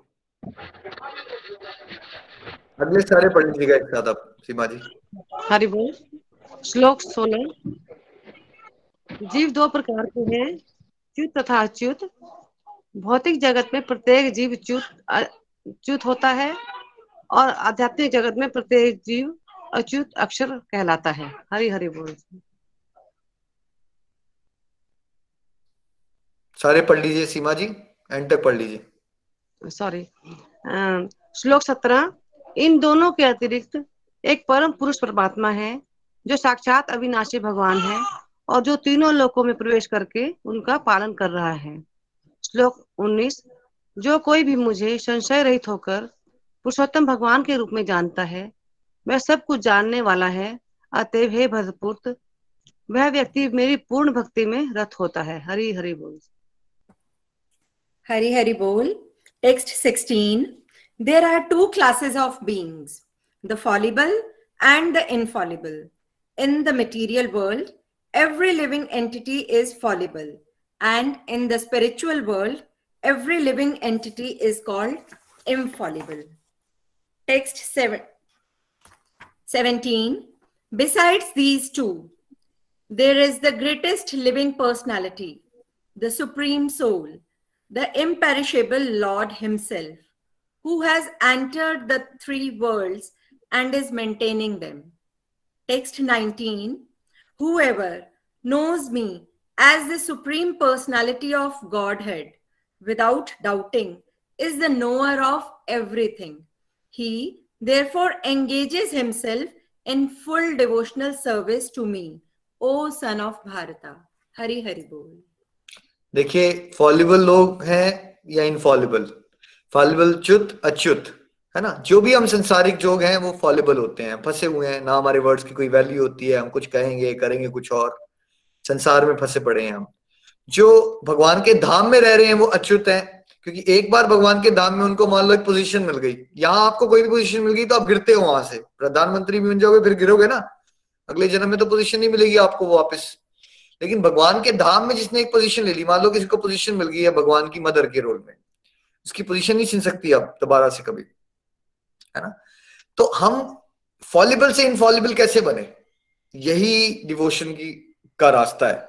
और वो कंडक्ट भी हमें चेंज करना पड़ेगा। जैसे हम देखते हैं ना, जो ऋषि होते थे महाऋषि, अगर उनके मुंह से कुछ निकल जाए तो क्या कहते थे, अब मुंह से निकल गया है वो क्या है, वो होके ही रहेगा, वो होके ही रहेगा।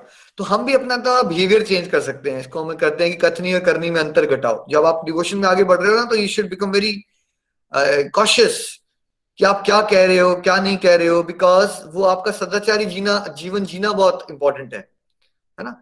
आप क्या कहते हो, क्या आप उसको मीन करते हो या ऐसे ही बोल देते हो आप, बिकॉज जितना अगर आपको इनफॉलिबल फॉलिबल से इनफॉलिबल बनना है, मतलब उस पोजीशन पे आना है अल्टीमेटली जब परमानेंट है, तो आपको इस तरह के बदलाव अपने अंदर लाने की कोशिश करनी है कि भाई आप जो कहते हो क्या वो आप करते हो, है ना। और अल्टीमेटली इस सबसे ऊपर कौन है, ग्रेटेस्ट लिविंग पर्सनैलिटी, वही परमात्मा है, है ना। और जिसको ये समझ आ गया बिना डाउट के कि अल्टीमेटली सब कुछ ही भगवान है, वो क्या करेगा फिर, वो फुल डेडिकेशन के साथ डिवोशन करना शुरू कर देगा। इतनी सी बात याद रखनी है आपको, अगर आपने एक पकड़ ली लाइन। ये जानना जरूरी नहीं है। अब आप ये सोचो कि मैं पहले पैसिफिक ओशन के अंदर जाऊंगा, मछलियां गिरूंगा, मछलियां कितने कलर की होती हैं कितनी है, भैया करोड़ों जन्म खत्म हो जाएंगे, आप एक पैसिफिक ओशन के अंदर क्या है वो नहीं जान पाओगे। इतना जानना है आपको कि ये सब कुछ जो बनाया है वो भगवान है बिना डाउट के। और फिर क्या करना है, अपने आप को गुठलियां नहीं गिननी है, आम खाने में लग जाना है। मतलब ईश्वर के प्रेम की भक्ति का आनंद लेने में लग जाना है। गुठलियां गिनना मतलब ये जानना ये क्यों हुआ और वो क्यों हुआ, उस चक्कर में मत पड़िए। आपकी बुद्धि बहुत सीमित है, आप कभी नहीं जान पाओगे, है ना। तो इस चैप्टर से हमने क्या समझा, मान सम्मान की अटैचमेंट छोड़ो, वासनाओं की अटैचमेंट छोड़ो, परम तत्व को समझो, सनातन कॉन्सेप्ट को समझो, तब शरणागति की कॉन्सेप्ट समझ आएगी, तब आप भगवान के धाम पहुंचोगे। और भगवान के धाम में बिजली और पानी की कोई समस्या नहीं है, और एक बार कोई वहां पहुंच गया तो फिर दोबारा वापस नहीं आता।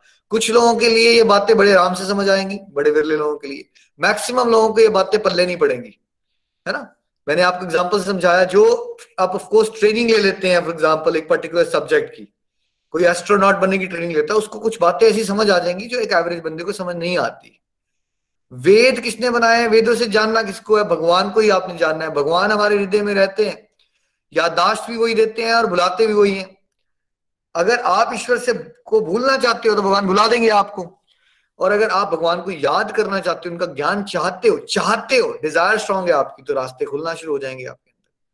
और अल्टीमेटली अगर आपने ये जान लिया कि भगवान ही सब कुछ है बिना डाउट के, तो आप क्या करना शुरू हो जाओगे, फिर भगवान की शुद्ध भक्ति की तरफ अग्रसर हो जाओगे। Thank you Deepika ji and Seema ji, Hari Hari बोल। चलिए अब जानते हैं क्या होते हैं राक्षसी गुण और क्या होते हैं दिव्य गुण। हरी हरी बोल, हरी हरी बोल। श्लोक नंबर वन और थ्री। भगवान ने कहा, हे भरत पुत्र, निर्भयता, आत्म शुद्धि, अध्यात्म ज्ञान का अनुशीलन, दान, आत्म संयम, यज्ञ परायणता, वेदा अध्ययन, तपस्या, सरलता, अहिंसा, सत्यता, क्रोध विहीनता, त्याग, शांति, शीघ्र विशेषण में अरुचि, समस्त जीवों पर करुणा, लोभहीनता, भद्रता, लज्जा, संकल्प, तेज, क्षमा, धैर्य, पवित्रता, ईर्ष्या तथा सम्मान की अभिलाषा से मुक्ति, ये सारे दिव्य गुण हैं जो दैवी प्रकृति से संपन्न देवतुल्य पुरुषों में पाए जाते हैं। हरि बोल, हरि हरि बोल। Text one two three. The supreme personality of God had said, fearlessness, purification of one's existence, cultivation of spiritual knowledge, charity, self control, performance of sacrifice, study of the Vedas, austerity, simplicity, non violence, truthfulness, freedom from anger, renunciation, tranquility, aversion to fault finding, compassion for all living entities, freedom from covet covetousness, gentleness, modesty, steady determination, vigor, forgiveness, fortitude, cleanliness, and freedom from envy and from the passion for honor. These transcendental qualities, O son of Bharata, belong to godly men endowed with divine nature. Hari Bol.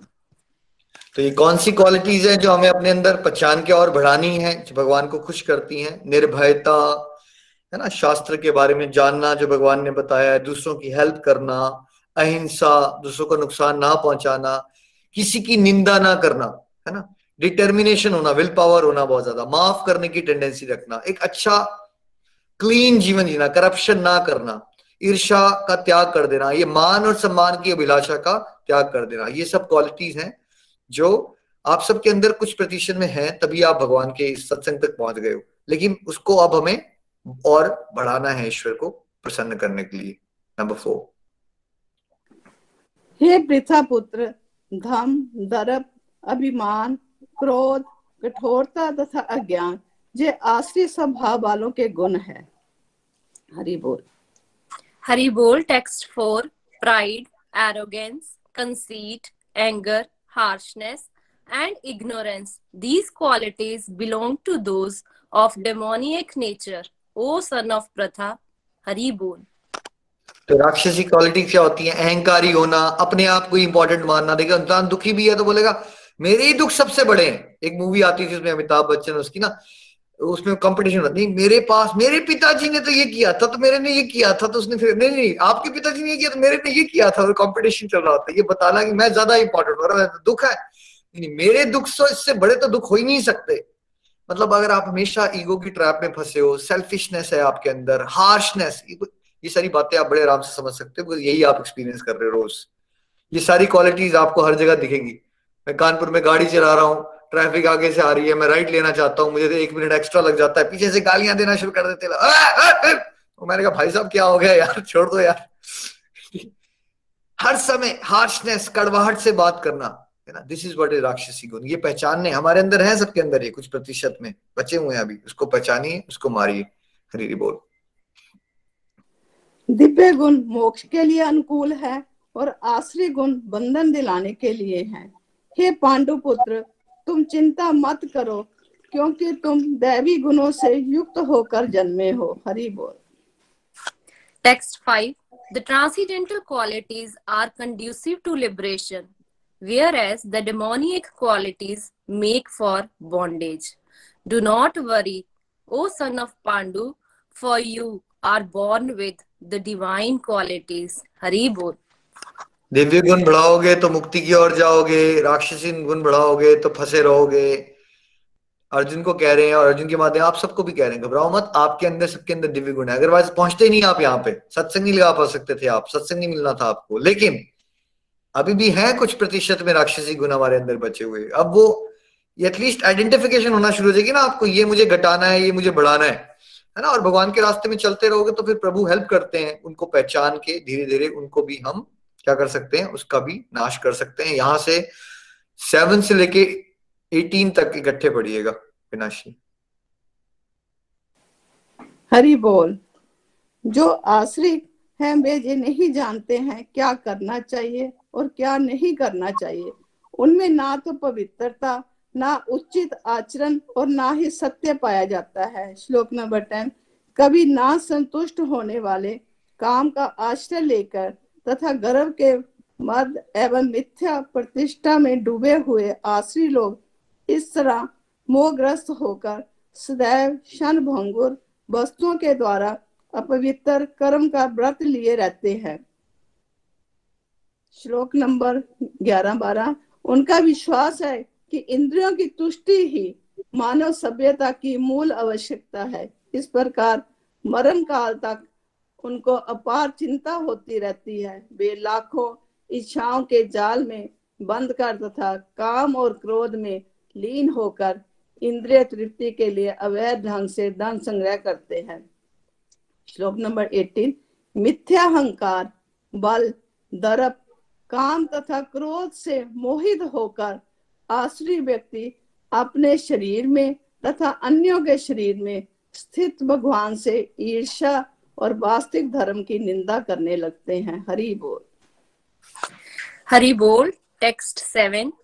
Those who are demoniac do not know what is to be done and what is not to be done. Neither cleanliness nor proper behavior nor truth is found in them. Text ten. Taking shelter of insatiable lust and absorbed in the conceit of pride and false prestige, the demoniac, thus illusioned, are always sworn to unclean work, attracted by the impermanent. Text eleven to twelve. They believe that to gratify the senses is the prime necessity of human civilization. Thus, until the end of life, their anxiety is immeasurable. Bound by a network of hundreds of thousands of desires and absorbed in lust and anger, they secure money by illegal means for sense gratification. Text eighteen. Bewildered by false ego, strength, pride, lust, and anger, the demons become envious of the Supreme Personality of Godhead, who is situated in their bodies and in the bodies of others, and blaspheme against the real religion. Hari Bol. ये श्लोक समझना बहुत ही आसान है आपके लिए। क्यों? क्योंकि यही तो देख रहे हो आप हर समय, राइट? टीवी लगाइए जरा, क्या देखना है, समझना है इसमें। भगवान ने पहले अनाउंस कर दिया था आपको, कलयुग में मैक्सिमम लोग कैसे होंगे, उनको सही गलत की पहचान नहीं होगी, पैसा उनके लिए भगवान होगा, उल्टे सीधे हरकतें करते रहेंगे, वासनाएं होंगी, इच्छाओं का अंत नहीं होगा, कुछ भी करके कैसे भी पैसा इकट्ठा करना चाहते होंगे, किसी को नीचा दिखा देंगे, कोई चक्कर नहीं है। और जब वो अहंकार बढ़ता जाएगा तो एक स्टेज ऐसी आ जाती है कि वो भगवान की ही और धर्म की और भक्तों की ही निंदा करना शुरू कर देते हैं। हाई क्लास पार्टीज में जाइए जरा, पता चल जाएगा आपको, बड़े आराम से क्लास में वाइन होगी, अब कुछ नहीं होता है, भगवान मान गरीबों के चौंचले हैं, जिंदगी में कुछ अचीव नहीं कर पाए तो भगवान बना लिया। जितना ज्यादा आप संसार में आप जो बहुत सारे लोगों को प्रगति करते हुए देखोगे ना, उनकी आध्यात्मिक प्रगति के वो आध्यात्मिक दृष्टि से ना उनकी विफलता हो चुकी होती है, उनकी अहंकार बहुत ज्यादा बढ़ चुका है। तो इसलिए आप हैरान मत हो जाएगी, जब आप कलयुग में जी रहे हो आपको क्या हैरान होना चाहिए, आपके साथ किसी ने बदतमीजी कर दी या चीटिंग कर दी आपके साथ, कोई इतना हैरान होने वाली बात है? आप कोई इतनी हैरानी की बात नहीं, ये तो पहले से बता दी गई है शास्त्रों में, होना ही है। अब बेटा इस बार नहीं करोगे ना सीरियसली तो अभी आपको पता नहीं है इसके बाद क्या होने वाला है घोर कलयुग में। अभी तो फिर भी थोड़ा बहुत धर्म बचा हुआ है, अभी स्टार्ट हुआ है ये कलयुग, पांच हजार साल हुए हैं अभी कलयुग के, अभी तो कलयुग चलना है भाई, चार लाख बत्तीस हजार साल का है कलयुग। अभी तो आप ट्रेलर देख रहे हो, सबसे अच्छे समय पे हो आप कलयुग में, यहाँ से छुट्टी पालो, घर बैठे हुए सत्संग मिल रहा है, नहीं तो बहुत डंडे पड़ेंगे। ऐसे ऐसे अत्याचारी लोग आने वाले हैं इस समय जो आप और मैं भी इमेजिन भी नहीं कर सकते। इसलिए घबराइए मत, आपके साथ कुछ अनोखा नहीं हुआ है। अगर आपके साथ किसी ने चीटिंग कर दी है, आपके दोस्त ने या आपके पति ने आपके साथ बदतमीजी कर दी है या आपकी पत्नी आपके साथ हार्शली बात करती है, ये कोई घबराने वाली बातें नहीं है। ये युधिष्ठिर महाराज ने जब कलयुग आ रहा था तो पहले से ही अनाउंस किया उस समय। भीम मुझे लग रहा है आजकल मैंने सोसाइटी में देखा कि आजकल तो वाइफ भी हस्बैंड के साथ बदतमीजी से बात करती है, बड़ा हैरान हो रहे थे उस समय। वो हैरानी की बात कब थी? पांच साढ़े पांच हजार साल पहले। अभी हैरानी की बात है? कोई हैरानी की बात नहीं, दिस इज नॉर्मल, कलयुग चल रहा है भाई, क्यों इतना सरप्राइज हो जाते हो? ठीक है, हरि बोल, नेक्स्ट प्लीज। हरि बोल। इस नरक के तीन द्वार हैं, काम, क्रोध तथा लोभ। प्रत्येक बुद्धिमान व्यक्ति को चाहिए कि इन्हें त्याग दे, क्योंकि इनसे आत्मा का पतन होता है। हरि बोल। Text twenty-three, twenty-one. These are three gates leading to this hell: lust, anger, and greed. Every sane man should give up these, for they lead to the degradation of the soul. Hari Bol. तो त्यागना क्या है आपको? घर तोड़ त्यागना है, नौकरी को त्यागना है, काम, क्रोध और लोभ को त्यागना है। क्या बता रहे शास्त्र? जो काम, क्रोध, लोभ है ना भाई, नर्क के द्वार हैं, ये भी यहीं का जीवन बर्बाद कर देगा आपको। जिसके इंसान वासनाएं हैं, लालची है जो इंसान, कुत्सा रहता है, उसका यहीं का जीवन देखिए ना, उसका जीवन क्या है? अशांति, फ्रस्ट्रेशंस, और है क्या उसके पास? कुछ नहीं, भागा ही हुआ है वो। तो आपका जीवन यही नर्क बन जाएगा। तो जब शास्त्र बताते हैं त्याग दो, तो आपको नौकरी को नहीं त्याग देना है, घर को नहीं त्याग देना है, आपको किसको त्यागना है? काम, क्रोध और लोभ को त्यागना है। Next please. हे कुंती पुत्र, जो व्यक्ति इन तीनों नरक द्वारों से बच पाता है, वह आत्म साक्षात्कार के लिए कल्याणकारी कार्य करता है और इस प्रकार क्रमशः परम गति को प्राप्त होता है। हरि बोल। Text twenty-two. The man who has escaped these three gates of hell, O son of Kunti, performs acts conducive to self-realization and thus gradually attains the supreme destination. Hari बोल। देखो, जो काम, क्रोध, लोभ को त्यागेगा ना, वही डिवोशनल एक्टिविटीज में आगे बढ़ सकता है।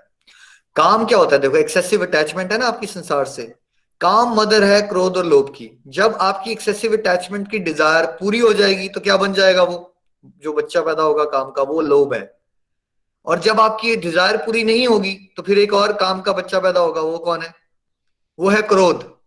यहां से शुरुआत हो रही है एक्सेसिव अटैचमेंट से, संसार को भोगने की। ठीक है, तो अब अगर आपके पास आपकी डिजायर ही नहीं खत्म हो रही, आपको चालीस हजार वाला फोन लेना है, फिर हर महीने अपग्रेड करना है, फिर आपको कार्स अपग्रेड करनी है, फिर आपको कोई बोले डिवोशन करो, अबे कहाँ टाइम है मेरे पास, मेरे को पैसे कमाने हैं। और क्योंकि आपकी लिमिट नहीं है ना संसारिक जीवन को बढ़ाने की। तो अगर आपका लालच कंट्रोल में नहीं, अगर आप क्रोधी हो तो आपका मन क्या उतना कभी थोड़ा शांत हो सकता है कि सत्संग सुन लो, हरिनाम करो? नहीं, क्रोधी हो, बहुत दूर हो आप इन बातों से। ठीक है, तो अगर आपने काम पे अपने अपनी बेसिक स्टार्टिंग पॉइंट, अगर आपने अपनी मटेरियल डिजायर्स पे चेक नहीं लगाया हुआ है ना, चेक बांध लगाना है आपको, उसमें आ रही है लेकिन क्या सच में जरूरी है? नहीं है। अगर आप नीड बेस्ड लिविंग पे नहीं चलोगे, ग्रीड बेस्ड लिविंग पे चलोगे, तो आध्यात्मिक प्रगति की कोई संभावना नहीं। आप किसी भी धर्म में जाके देख लीजिए, जो भी महात्मा बने हैं लोग, उन्होंने क्या किया? उन्होंने अपनी मटेरियल लाइफ को बढ़ाया, फैलाया या घटाया, क्या किया उन लोगों ने, है ना। चाहे आप मदर टेरेसा का एग्जाम्पल देखो भैया, वो दस हजार कमरों वाले घरों में रहती थी या एक छोटे से कमरे में रहती थी, क्या करती थी वो, है ना। वो दस हजार साड़ियां थी, उसके पास सैंडल्स बदलती रहती थी और पेडिक्योर मेडिक्योर और नेल्स पॉलिश भी लगाने में बिजी रहती थी वो। तब याद करते हो आप उनको, या वो इन बातों से ऊपर उठ गई थी इसलिए याद करते हो आप उनको, इसलिए वो परमात्मा के नजदीक जा पाई। तो जितने भी लोगों ने भगवान को प्राप्त किया, उन्होंने अपनी काम को पीछे किया, अपने संसारिक। खाना खाने को नहीं मना कर रहे हैं भगवान, अब एक्सट्रीम में मत चले जाइएगा। निखिल जी क्या करें, हम खाना ना खाएं? नहीं, खाना भी फॉर्म नहीं है भाई, नीड बेस्ड लिविंग पे आओ, तब आपको समय बनेगा डिवोशन करने के लिए। आप में से बहुत सारे लोग हमसे पूछते हैं, नितिन भैया से कितनी बार फ्रेंड्स ने पूछा कैसे कर लेते हो भैया। थोड़ा सा रेगुलेट किया ना उन्होंने अपनी डिजायर को, डलहौजी की प्रैक्टिस छोड़ी, दो लाख रुपए का नुकसान हुआ संसारिक दृष्टि से, पर आध्यात्मिक दृष्टि से करोड़ों का फायदा हो गया, क्योंकि वैसे भी तो उनका रोटी कपड़ा मकान चल ही रहा है ना। तो ये चॉइसेस लेनी पड़ेगी आपको कि क्या आपको अपनी जॉब्स की प्रमोशन में ही भागते रहना है, क्या आपने बिजनेस की एक्सपेंशन में ही चलते रहना है, एंड दैट्स फाइन। अगर आप वही चाहते हो तो करिए, फिर लगा लीजिए जोर, क्या पता मिल जाए आपको खुशी। आज तक तो नहीं मिली किसी को, लगा लीजिए और दोबारा आइए, कोई प्रॉब्लम नहीं है। बट जिसको भगवान के धाम जाना है, आनंद प्राप्त करना है, उसको अपनी सेंसुअल लाइफ को क्या करना पड़ेगा, लिमिट लगानी पड़ेगी। हरि हरि बोल जी, हरि हरि बोल। जो शास्त्रों के आदेशों की अवहेलना करता है और मनमाने ढंग से कार्य करता है, उसे ना तो सिद्धि, ना सुख, ना ही परम गति की प्राप्ति हो पाती है। हरि बोल। Text twenty three, he who discards scriptural injunctions and acts according to his own whims attains neither perfection nor happiness nor the supreme destination। Hari बोल। देखो, कई लोगों को लगता है शास्त्र की बातें समझना उन्हीं लोगों के लिए होती है जिनको मुक्ति चाहिए, बस जिनको भगवान के धाम जाना है, जिनको यहाँ की लाइफ में परफेक्शन चाहिए, यहाँ की खुशी चाहिए, वो तभी आपको दोस्त बोलेंगे ये कहाँ भक्ति के चक्रों में पड़ गए, ये मनिका जी कहाँ क्या कर रहे हो इतनी यंग एज में, मौज मस्ती कीजिए, डीजे पार्टी शार्टी, ये क्या सुबह सुबह उठ के सत्संग कर रहे हो। क्योंकि लोगों को लगता है हैप्पीनेस एक अलग कॉन्सेप्ट है, भक्ति एक अलग कॉन्सेप्ट है, बट भगवान क्या बता रहे, भैया मेरी बात मानोगे जो शास्त्र में बताई है, तभी तुम यहाँ के लाइफ में परफेक्ट हो पाओगे, आप हैप्पीनेस को भी तभी प्राप्त कर पाओगे और परम गंतव्य को भी तभी प्राप्त करते हो। तो यहाँ आपको परफेक्शन चाहिए तब भी। अब आप में से कितने सारे डिवोटीज है जो फील कर रहे हैं कि उनकी स्किल लेवल बेटर होता जा रहा है लाइफ में पहले से, मतलब संसारिक लोगों के साथ जहां आप थे वहां से बेटर होते जा रहे हो, परफेक्शन की तरफ जा रहे हो, नीचे लिख के बताएं, हैप्पीनेस बढ़ रही है और साथ साथ में परम गंतव्य की प्राप्ति करोगे। Next please. हरि बोल। अतः मनुष्य को ये जानना चाहिए कि शास्त्रों के विधान के अनुसार क्या कर्तव्य हैं और क्या अकर्तव्य हैं। उसे ऐसे विधि विधानों को जानकर कर्म करना चाहिए जिससे वह क्रमशः ऊपर उठ सके। हरि बोल। Text twenty four, one should therefore understand what is duty and what is not duty by the regulations of the scriptures. Knowing such rules and regulations, one should act so that he may gradually be elevated. Hari बोल, हरि हरि। तो भगवद गीता क्या सिखाएगी हमें? हरि बोल। क्या सिखाएगी कि duty क्या है, duty क्या नहीं है, और जो ड्यूटी है भी उसको करना कैसे है, किस तरह से करना है उसको, निष्काम भाव से, सेवा भाव से। और जब आप उस तरह से चलोगे, फिर जैसे हमारी भगवद गीता में सिखाया जा रहा है, तब ट्रू सेंस में आपको सफलता मिली है भगवान के एंगल से। अदरवाइज आप दस हजार घर खरीद के बैठ गए हो, आपने हजार करोड़ इकट्ठा कर लिया बैंक में, तो आप संसार की दृष्टि से हो सकता है लोग आपको फूल चढ़ाएं, पर प्रभु के दरबार में जूते पड़ेंगे भाई। अब ये डिसाइड करो आपने संसार से फूल खाने हैं, जो बाद में जो ही लोग जूते भी मारते हैं, ऐसी कोई बात नहीं है, वो थोड़ी देर के लिए अच्छा आपको कहते हैं क्योंकि आप थोड़ा मटेरियली सक्सेसफुल हो, तो जो आपको इज्जत देते हैं लोग, क्या वो ट्रू सेंस में इज्जत दे रहे होते हैं आपके हिसाब से, आप फ्लैटरी कर रहे होते हैं बिकॉज आपसे फायदा लेना होता है उन्होंने। अगर आपको भगवान के दरबार की सफलता चाहिए तो क्या करना है हमें, भगवान की बताई गई कॉन्सेप्ट्स को समझो, ड्यूटी क्या है, ड्यूटी क्या नहीं है, और उसके अकॉर्डिंगली अपनी लाइफ को मोल्ड कीजिए, तभी ट्रू सेंस में आप सक्सेसफुल हो रहे हो। Otherwise the whole life is wasted. दिव्य और राक्षसी गुण क्या है? दिव्य गुण निर्भयता, जलन ना करना, साफ सुथरे काम करना, करप्शन ना करना, दूसरों की हेल्प करना, नॉन वायलेंस, है ना, इस तरह की क्वालिटीज बढ़ानी है हमें अपने अंदर। राक्षसी गुण, अहंकारी होना, अपने आप को इंपॉर्टेंट बनाना, हार्शली बात करना, ऐसी क्वालिटीज को घटाना है हमने अंदर। कलयुग में हमें क्या दिखता है? राक्षसी गुण ज्यादा दिखते हैं। पैसे को भगवान बनाया हुआ है, इच्छाओं का अंत नहीं है, संसारिक जीवन में भागे हुए हैं, ठीक है, सही गलत की कोई पहचान नहीं है, किसी भी तरह से ऐसा लगता है कि सेंसुअल लेवल पे कुछ भी मुझे मिल जाएगा तो मैं सब कुछ अचीव कर लूंगा। और फिर ऐसे करते करते वो भगवान की, भक्तों की, धर्म की ही निंदा करना शुरू कर देते हैं लोग। काम, क्रोध, लोभ ही हमारे नरक के द्वार हैं।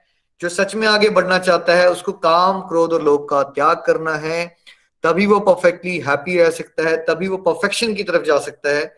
भगवान की बातें मान के ही वो परम गंतव्य को प्राप्त कर सकता है। और हमारी भगवत गीता ही हमें सिखाएगी क्या है ड्यूटी, क्या है ड्यूटी, क्या ड्यूटी नहीं है, और कैसे ड्यूटीज को अपने करना है, तभी हम ट्रू सेंस में सक्सेसफुल हो सकते हैं।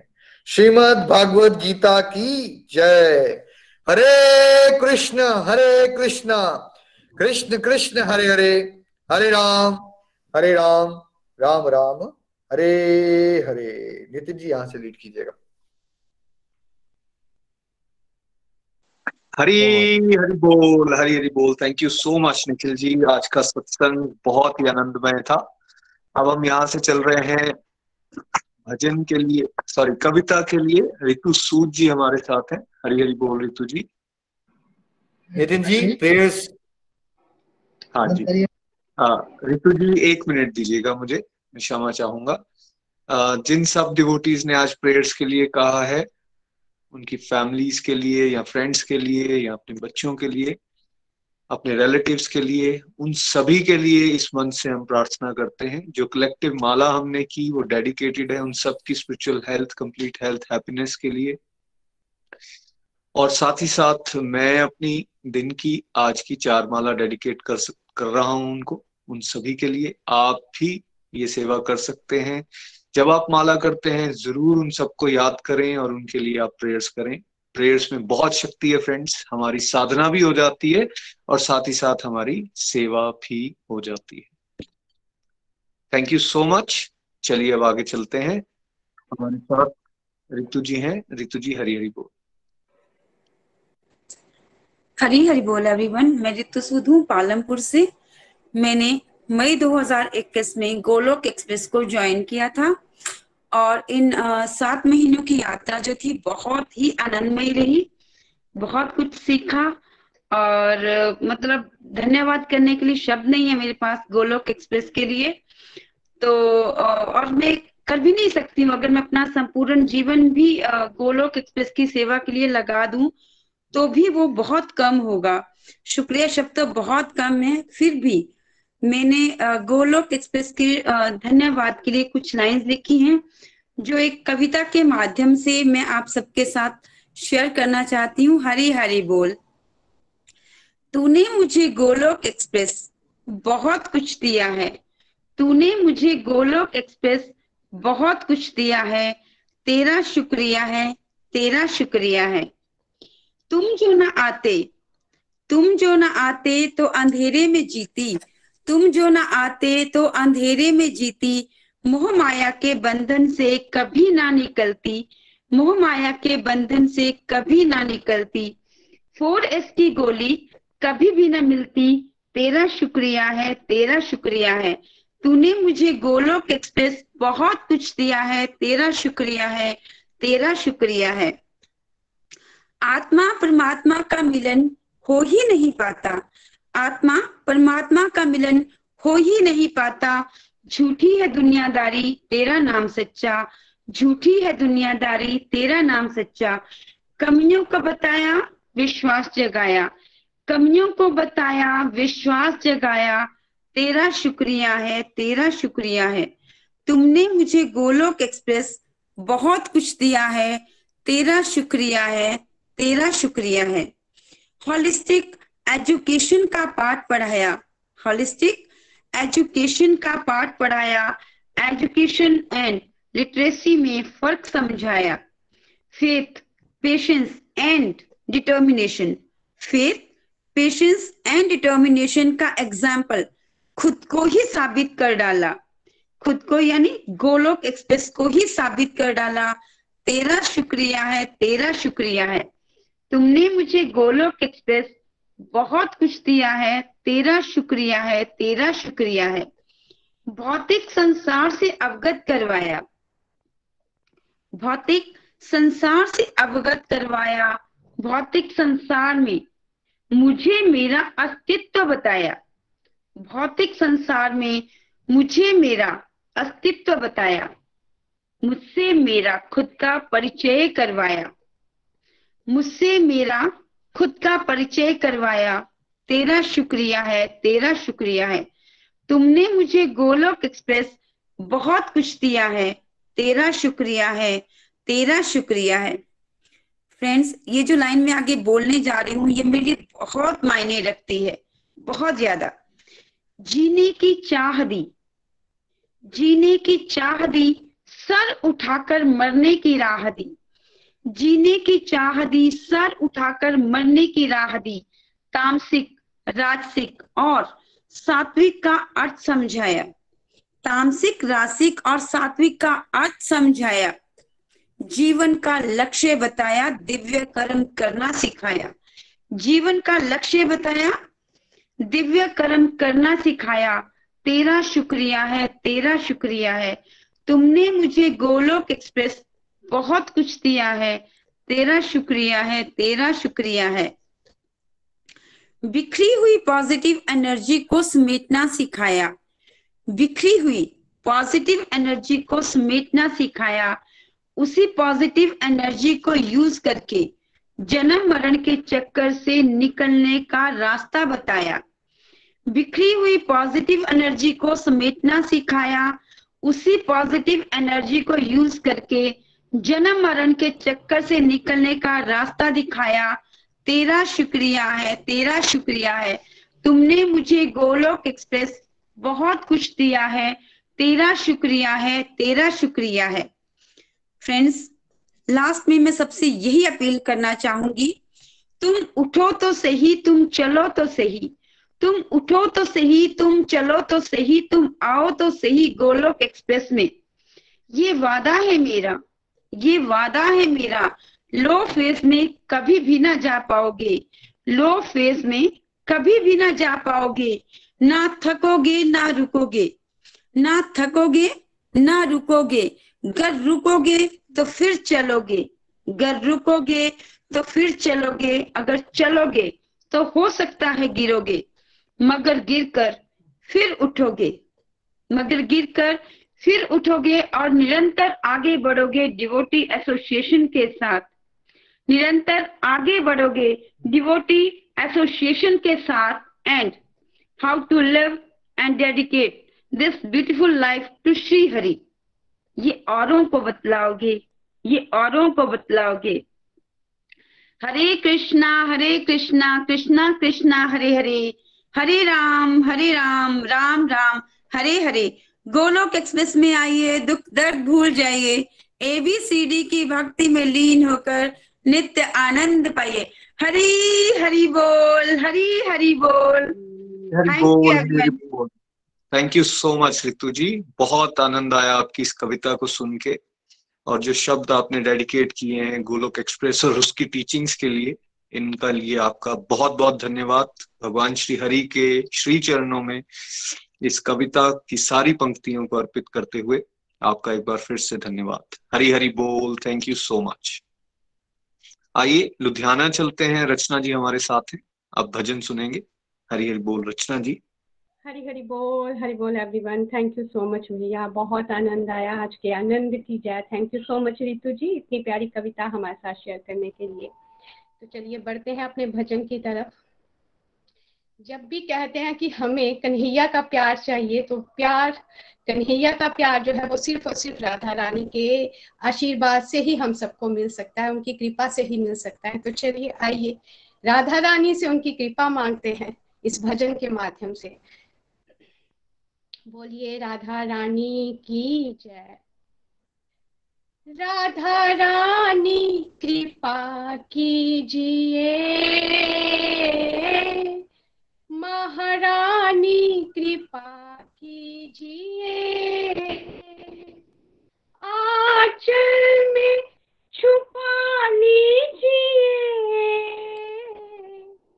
प्रेम भक्ति का बल दीजिए, मेरी श्यामा कृपा कीजिए, राधा रानी कृपा कीजिए।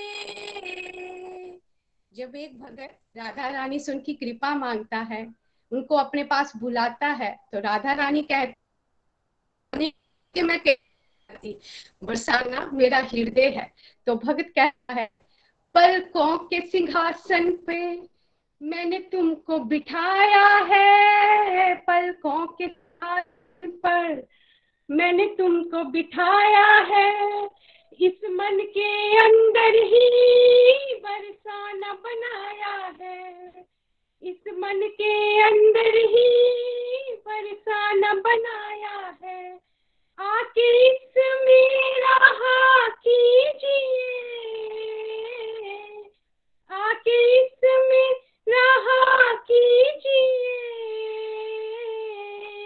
मेरी श्यामा कृपा कीजिए, राधा रानी कृपा कीजिए। पहले भी व्यर्थ हुआ कई बार मेरा जीवन, पहले भी व्यर्थ हुआ कई बार मेरा जीवन, मैं तोड़ नहीं पाया मोह माया के बंधन, मैं तोड़ नहीं पाया मोह माया के बंधन, अब की बारी बचा लीजिए, अब की बारी बचा लीजिए, पास अपने बुला लीजिए, मेरी श्यामा कृपा कीजिए, राधा रानी कृपा कीजिए। कोई पाप कर्म राधे मेरे सामने आए ना, कोई पाप कर्म राधे मेरे सामने आए ना, जब जब तेरा भजन करूं माया ये सताए ना, जब जब तेरा भजन करूं माया ये सताए ना, सच्ची भक्ति का वर दीजिए, सच्ची भक्ति का वर दीजिए, मेरी श्यामा कृपा कीजिए, राधा रानी कृपा कीजिए। जय राधे राधे राधे राधे राधे राधे राधे राधे राधे राधे राधे राधे राधे राधे राधे राधे जय राधे राधे राधे राधे राधे राधे राधे राधे राधे राधे राधे राधे जय राधे राधे राधे राधे, राधा रानी कृपा कीजिए, मेरी श्यामा कृपा कीजिए, आंचल में छुपा लीजिए, प्रेम भक्ति का वर दीजिए, मेरी श्यामा कृपा कीजिए। बोल बरसाने वाली की जय, ऊंची अटारी वाली की जय, जय जय श्री राधे, जय जय श्री राधे, जय जय श्री राधे, निताय गौर हरि बोल, Radhe Radhe Hari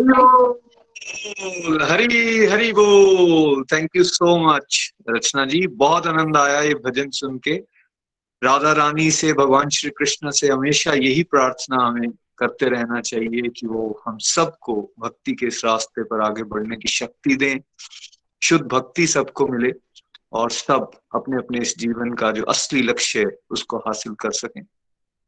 thank you so much everyone. आज के इस दिव्य सत्संग के लिए निखिल जी आपका बहुत बहुत धन्यवाद और सभी पार्टिसिपेंट जो यहाँ सुन रहे हैं सभी को बहुत बहुत धन्यवाद। आइए हरि नाम के साथ आज के सत्संग को यहाँ पे हम विराम देंगे। हरे कृष्णा हरे कृष्णा